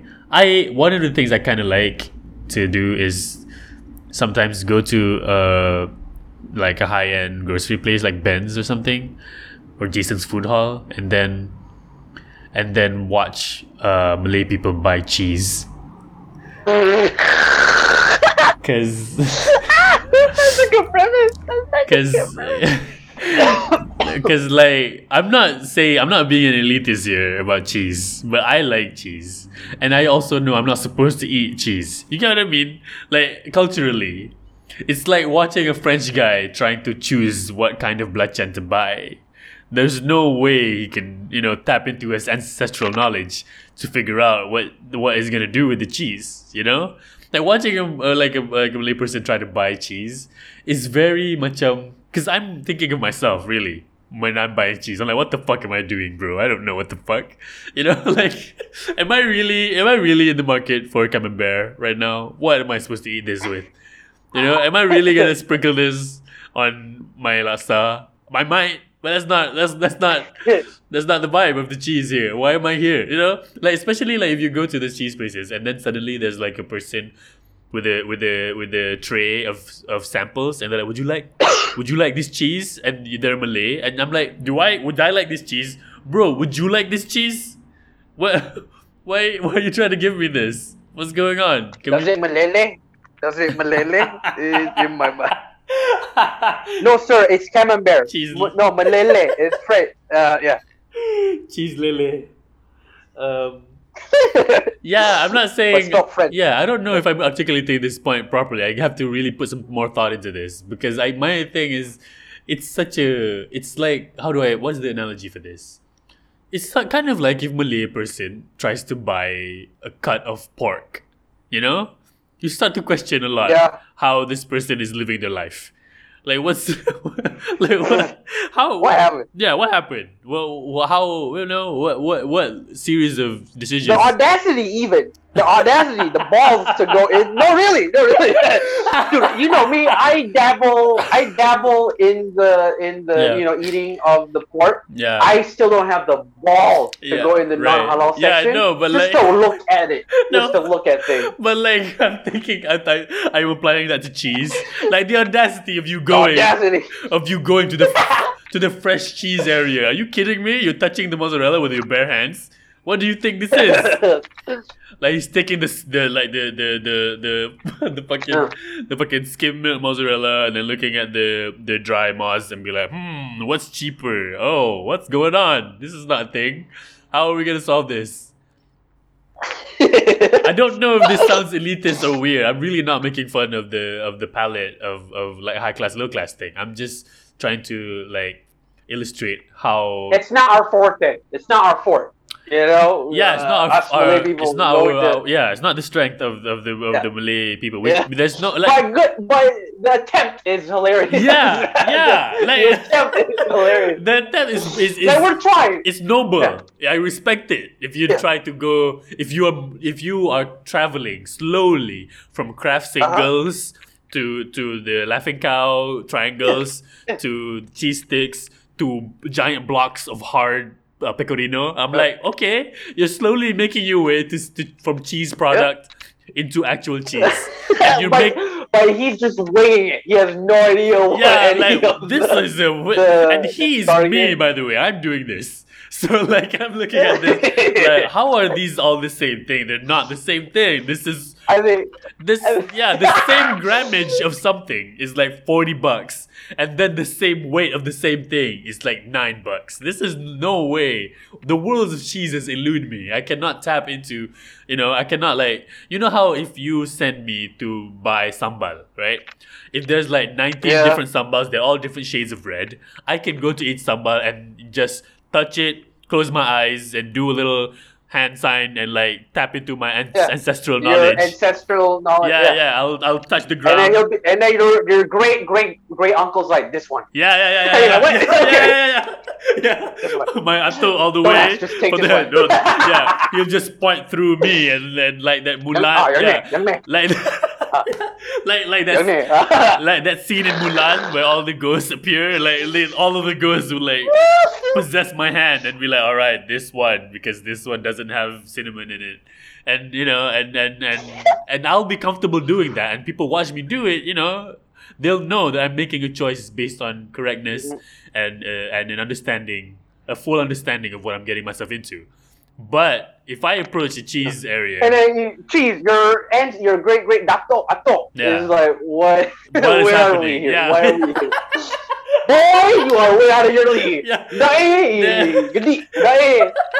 All of the girls are like, ni susu ni semua dah basi ni. Like, oh, how do I approach this? There's no mechanism that I can attempt to. Mana boleh meleleh?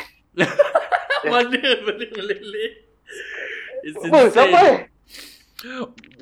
It's such a situation. I don't know how to word this properly, but I'm glad you're with me on this, because my relationship with cheese. So this is kind of nice. I hate cheese, dude. But you hate cheese. Kind of nice. It's disgusting. Really gross. You don't like pizza? Yeah, another phobia. Pizza, dude, that's not cheese. I can only eat fast food pizza, but if you go to like Mikey's New York Pizza, the pizza chains are not fast food, but doing their own thing. I don't go there because they use actual cheese. All right, that's fine. Yeah, pizza cheese, only one, dude. Ugh, dude. Ooh, cheese. Yeah, that's fine. Cheese is... I remember as a kid liking cheese without ever actually eating proper cheese, because I like the idea that a natural food, like, because cheese has been communicated to me as something that is natural. You know what I mean? Like, you don't cook cheese. Cheese is, you buy it, it's already cheese. You know what I mean? It's like a raw product. Yeah. But it also comes in various geometric shapes. Yeah. And I thought, as a kid, that was really cool. Like, there's cubes and there's like a cylinder of cheese, and they're all soft, or some of them are hard, and there are different shades. I'm like, oh, this is cool. They're just different blocks of naturally occurring. What is this? So yeah. So you're an adult now with purchasing power, right? What was the most expensive cheese you ever? Fuck! This is gonna be terrible. Okay. I think the most expensive cheese I've ever had was not paid for me, not paid by me. I was somewhere where it was brought to me. I was lucky enough to be in events and stuff. But the most expensive cheese that I bought on my own, I think there was a thing of Parmesan, like a wedge of Parmesan wheel that I bought for myself. I think it was about $40. And was it worth it? I really like it. But that's the thing. Here's the thing.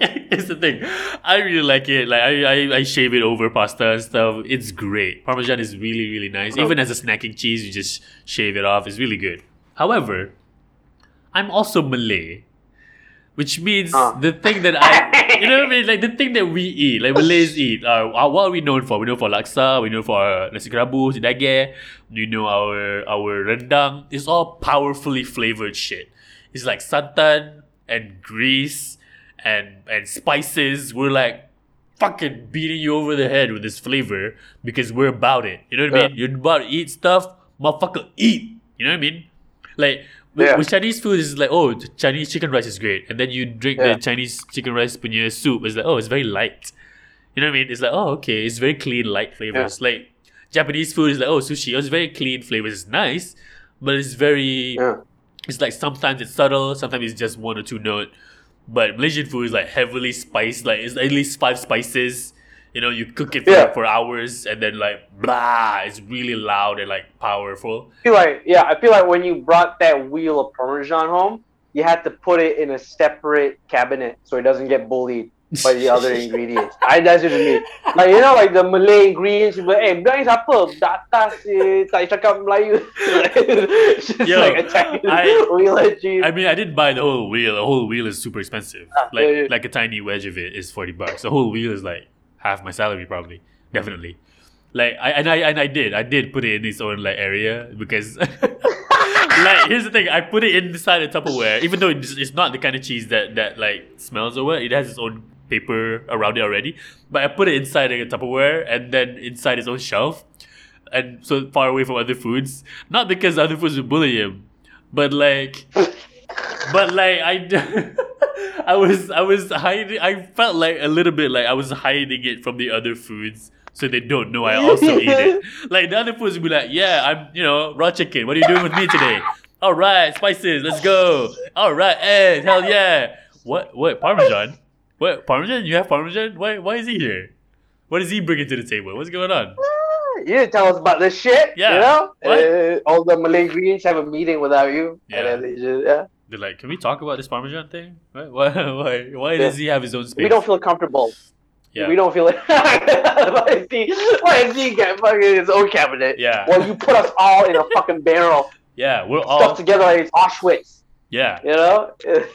I'm an orange. I'm right next to the onion. What's going on? How is that cool? And then the cheese is just quietly in the dark, like, I'm just here for a couple of weeks and I'll be gone. And then all the other foods like, nah, bro, we live here. You're just a visitor. So today I was buying honey, and honey is another thing that's like, it's so weird. Like, what the fuck is honey about? Like, okay, first off, yeah. Honey is, you can't pour it. It has a special thing to come out of. I'm not there yet. So like, honey Well, you can taste the difference with honey, of course. Honey can smell different, taste different. But honey is honey, right? You would think. But then there's a thing of honey that's 8 ringgit. And then another thing that's 20 ringgit. And then another that's like 59 ringgit. Oh, how do you fuck up your finances just buying the wrong kind of honey? You know what I mean? Like, they look so similar and they taste and function really the same. Really, it's honey. Come on. It's the kind of bees, you know? The cheaper honey, the bees are uneducated, you know? What? They didn't go to college. Regardless, the honey tastes the same. And like, largely the same. You're not going to notice if you're eating honey with other things, which you should. Who are you eating honey out of a spoon like a fucking savage? But like, I don't think I should look at honey at someone's basket and be thinking like, oh man, why did you choose this honey? Did you sell drugs? Like how could you afford this? Did you win the lottery with this honey? Like, you know what I mean? How is this price like $60 for a jar of a thing? Are you sure? It's honey, bro. Can we sit down and like figure out the actual price for what the bee is doing? Because it's a bee. The bees aren't the ones who are like demanding for higher pay. And they're doing the same thing. You know, they're just going to the flower and doing whatever bees do anyway. So the work you're doing here is just watching them do the work. What the beekeeper's job is just taking the honey from, basically stealing.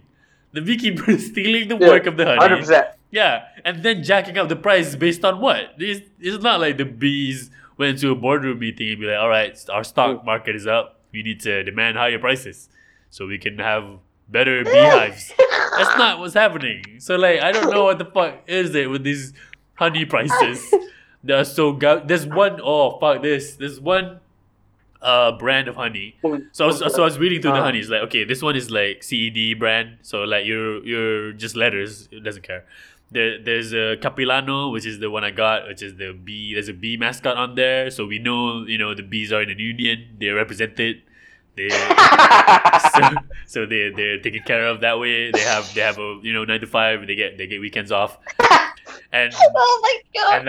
And then there's another honey that's like from Yemen, and I'm like, oh okay, all right. This bee had to go through war, and that's why it's expensive. Okay, it's a refugee. Yeah, the bees are refugees, so it's harder to harvest the honey because they're more like, no, it's ours. You know, they're fighting for, you know, my family, like, trying to get the honey. My queen. From the Yemeni bees. And the Yemenis stinging you like kamikaze. This is a reminder of my queen. Yes. Yeah. He's hostage now. Yes. Yeah. I worked so hard. My family. So that's the Yemeni honey. And then the next to it is this, it's called like Barakah honey. Oh. And I'm like, bro, you can't. Honey. Yeah, you can't say this. You're like, you like berkat honey. Like you're trying to put, you know, religious connotations to the honey, like giving it a Muslim name so that people buy it because it's sunnah to eat honey. I'm like, you can't do this.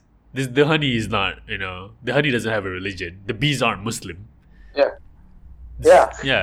You know, the bees aren't going out there and, you know, sabelay the flower. You can't do this. Yeah, the whole marketing scam that humans do, and while exploiting the labor of the bees, is such a whole thing. It's a racket. Yeah, like just. And there's the honeys with the actual the honeycomb in it. That's fucked up. I don't want to know. You know, that's like vandalism. Also, yeah, that's like vandalism. Like Blood Buddy.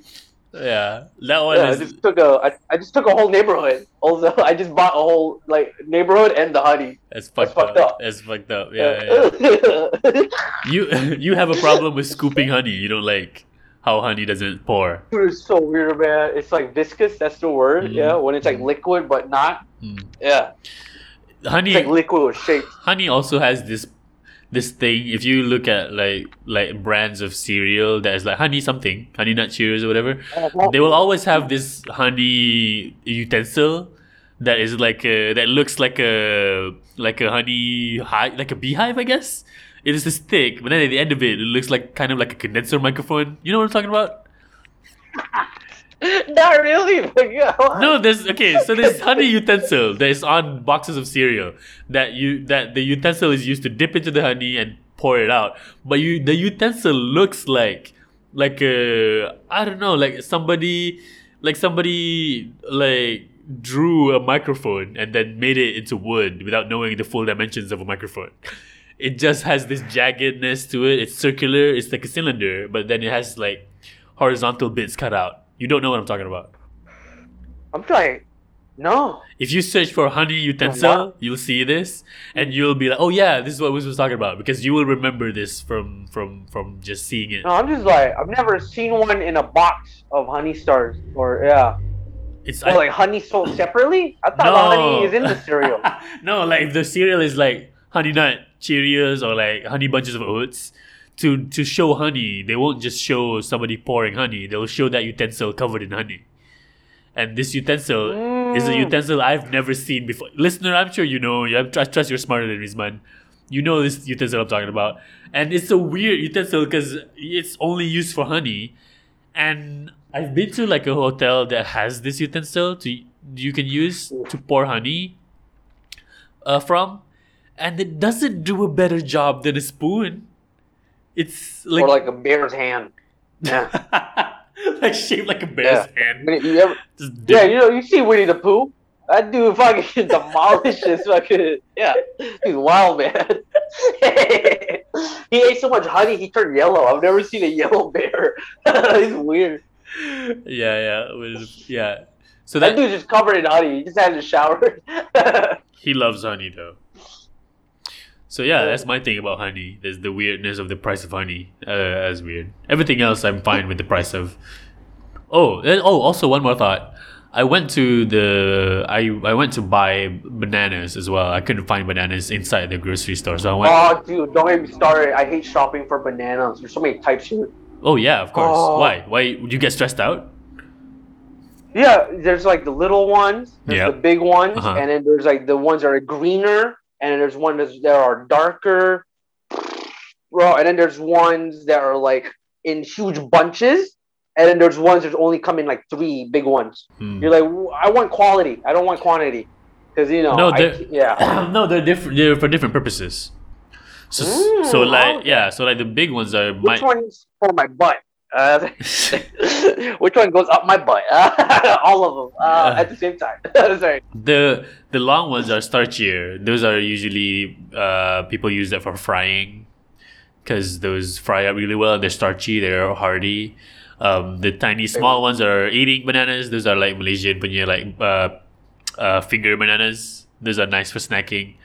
The ones that are the Cavendish bananas is the one that is most commonly in grocery stores. But Malaysia, we grow bananas. But bananas grow naturally here.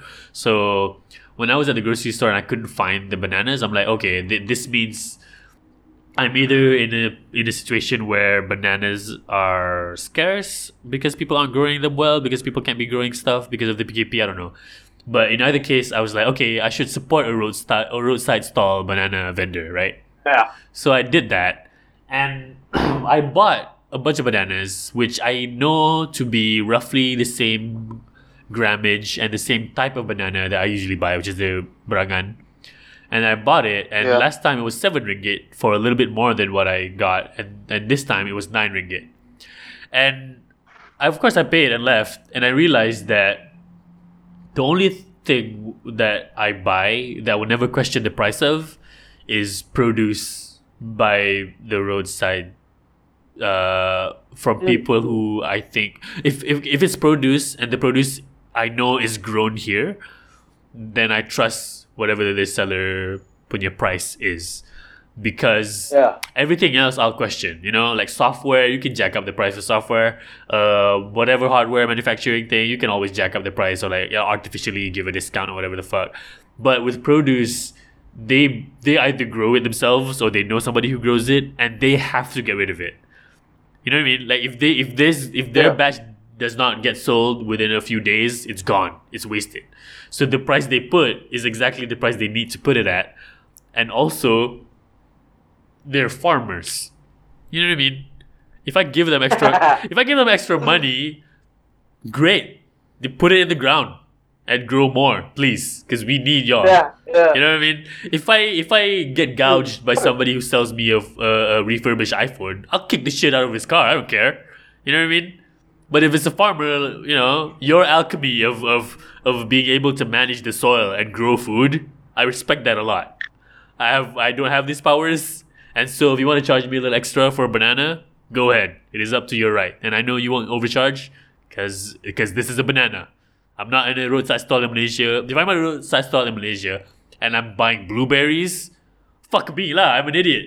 You know what I mean? Like, I deserve to get gouged. Don't do that, dummy. But if I go and buy a banana, yeah, okay, right, sure. Yeah. So that's my thing about buying produce. I'm realizing that now. Like, if I go to a roadside stall and there's durian, but the durian is sold in a styrofoam container, I'm like, nah, bro. This is a technical foul. You're not doing it right. So I don't trust him. Wait, why not? Because if you take it out and put it in a styrofoam thing, that you're taking extra steps to prove to me that your shit is not fresh.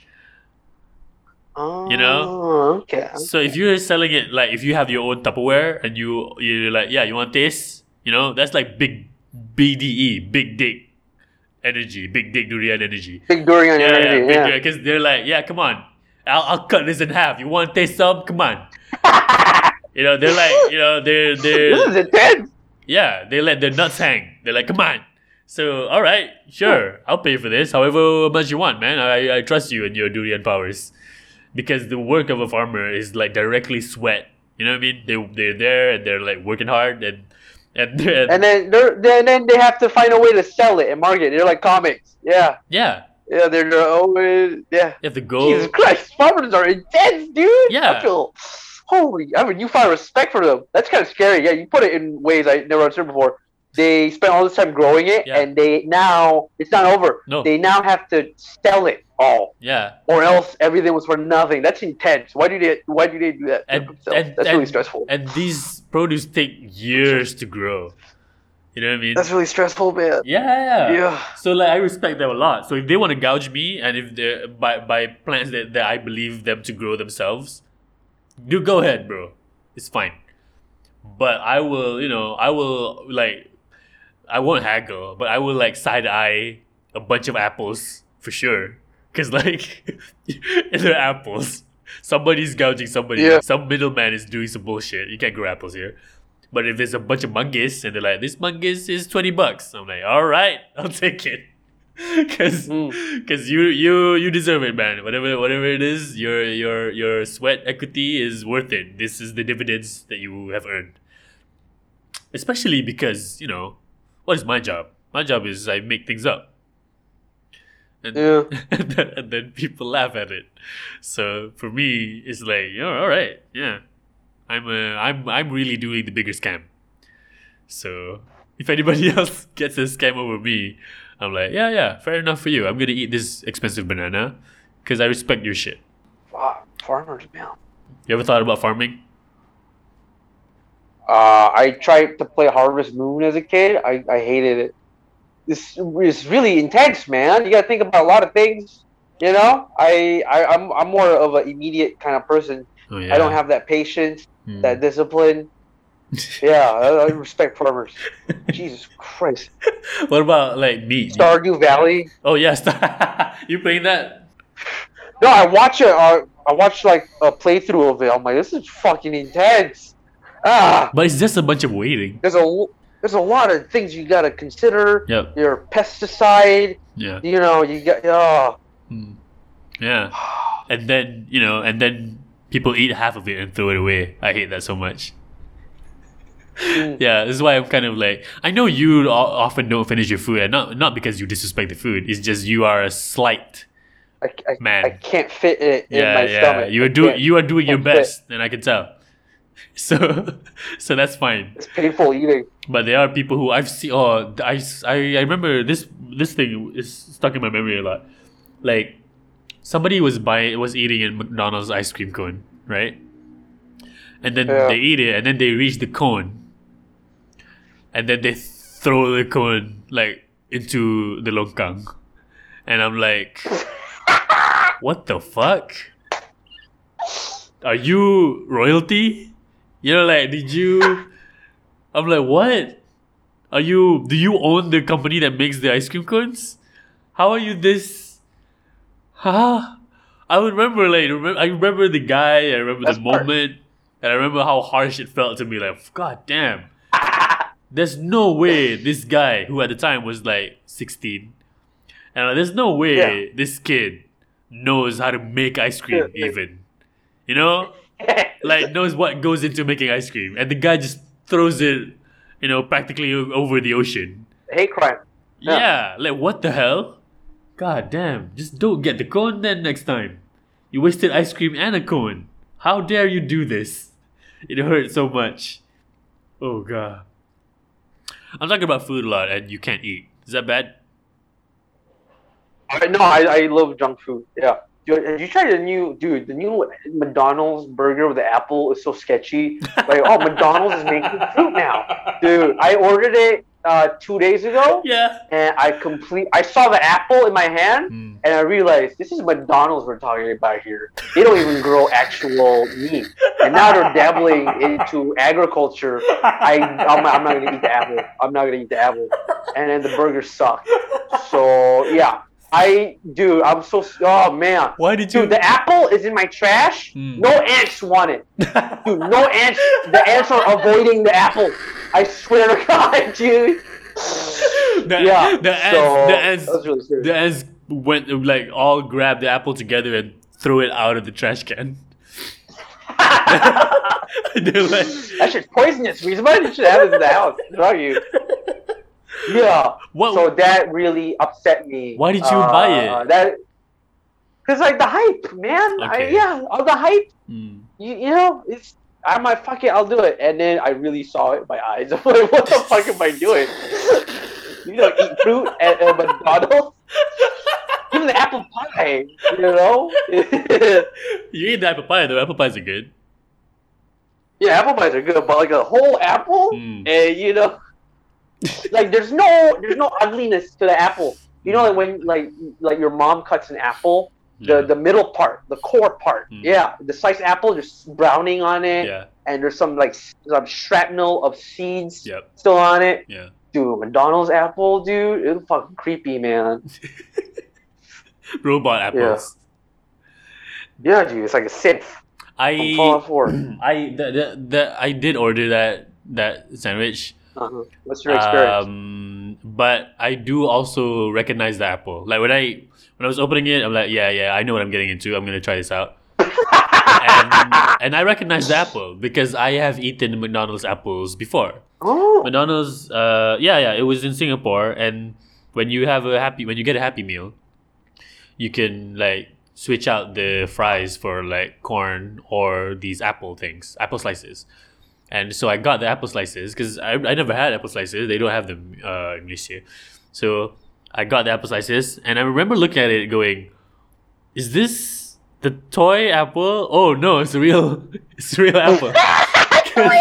Because it came in the same plastic. It's the same transparent plastic that the toy would have come instructions. With. This is a choking hazard. Do not eat this. Do not eat this. Made in China. Do not. This is not a playground. Dude, what the fuck, man? So I was like, okay, so it comes with a plastic, the same as a toy. All right, I got that over mentally, and then I looked at the ingredients, and they are real apples. What's this ingredient to the apple? What? But no one has ever gone to a produce farmer person thing. Like, what are the ingredient content of this cucumber? You're right. This tomato? I just realized that. It's so weird. 98% apple on the package. Like, what's the 2%? That's fucked up, dude. No. So there were ingredients. So like, someone made the apple. It's either someone made it in a lab. That wasn't grown. That was made. No. It was like Michael Jackson's fucking children. It's either ingredients or contents. But because I was reading it to find out what's in it, and they do. Apple is the first ingredient, but they do put like particular preservatives in there. Like I don't know what it's. I think it's some sort of ascorbic acid or some kind of thing, where they Arabic gum. Yeah, that Arabic gum, soy lecithin, soy lecithin, xanthan, maltodextrin. No, they have a particular preservative, and it's an acid that is an anti-browning agent. And I'm like, first of all, you're right about the fruit having ingredients. That's pretty fucked up.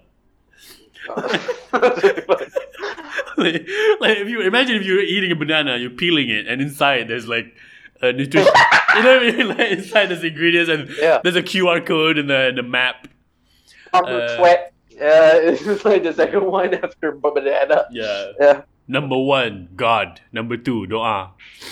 There's so in Arabic God. Number two, God. That's Arabic God, bro. That's just God. That's Arabic. So after reading the ingredients, I understood. Okay, I should not expect this to taste like an apple. And then I ripped it open and I ate it. It tastes like one of those crisp, almost like I don't know how much you know about your apples. There's a saltiness to it. It's a saltiness. No. I thought you didn't eat the apples. Okay, I gave it a little, just a little bit. I'm like, I spat it out. Okay, right. So it's not salty. The one they give, it's not salty. It's crunchy. It's crispy, like a pink lady apple. So it's very, very crisp. There's almost no like mushiness to it. So it's all crisp, and there is a little bit of a dryness to the apple. It sounds a little odd, but like. Whatever agent they use to make it not brown is the same agent that makes it taste like a little dry. I don't know how to explain it. It's like there's baking powder in it. It's not unpleasant. It's just not apple. And when you eat it, your brain knows this is not an apple. Knows. Yeah, your brain is telling you. Yeah, your ancestral knowledge. Ancestral knowledge. Spit it out. Moose. But I finished it and I'm like, if you've never encountered fruits, maybe this is for you. Like, maybe this version of a fruit is your jam. Because it doesn't taste like a fruit, really. It tastes like some kind of thing. This apple... Oh, my God. Yeah. The label on the McDonald's apple. This apple is not vegan-friendly. Like, what the fuck are you putting in the apples, McDonald's? What the fuck is this? A fucking apple! How is this not vegan-free? This one is not vegan-friendly. May contain nuts. There's a seizure warning. There's a not suitable for pregnant women. It tastes like an apple still, but it's like an apple that lost something. This apple no soul. There's no soul in it, bro. This apple has gone through stuff that it was not meant to go through. It's an apple with some type of clone. It's a clone, man. It's like Ghost in the Shell. It's a ghost apple. It went through trauma and is holding on to some form of unlife. So I recognized that apple, right? It wasn't salty. But my guess is it was salty because it hit the sauce and because the chicken has salt in it. So when I ate mine, I did this move that I always do with fried chicken sandwiches. I love fried chicken. So I ordered a double. Yeah. So I ordered a double. The apple thing, I ordered a double. And when you order a double, you don't really taste the sauce or the apples. So I just tasted extra chicken. And I enjoyed myself because I love fried chicken. But the apple thing really is a stunt burger. Because McDonald's right now cannot sustainably... McDonald's right now in the pandemic in Malaysia, because McDonald's is not a cheap food here, kan? It's like a... it's like a upper middle class kind of food, sometimes food. Mm-hmm. So because of the pandemic, people's earning power is a little hammered, hampered. They gotta try harder. So they have to convince you to eat something just for fucks. Like, yo, listen, we know everybody has a podcast now. Everybody has a live show, has a Zoom show. Bro, why don't you eat this for content? Maybe you'll get more views. Oh yeah, you're right. The burger is like a la carte is like $18. Like, dude, I could just go to a Romney stall. Yeah. And then the apple stall next to it, the produce dude. Yeah. And I just fucking combine it for like 5 ringgit. Yeah, and like make 5 of them. Yeah, and have a better time probably. I swear to God, if you, the listeners hearing at home, viewing, listening, the audio at home, if you bury the McDonald's apple in the soil, it fucking, a demon comes out the next day. Okay? No. When you bury the apple slice, McDonald's apple slice in the ground, a McDonald's signpost like pops up, like. There's a small M, and then it grows into a big one, and that's how the franchise grows. Yeah, and then you bury one of the toys, playpen pops up. Yeah. Play Palace. Man, it's that's what people dealing with. That's what the kid was doing in the long run. Yeah, it was building an ice cream machine for McDonald's. Who's doing in the long run? The ice cream cone kid. Oh, yeah, the cone. Yeah. He's building little McDonald's French fries in Bangsar. God damn. Yeah. All right. So yeah, I do like the sandwich. So right. Anything else you want to say to the listener before I let you go?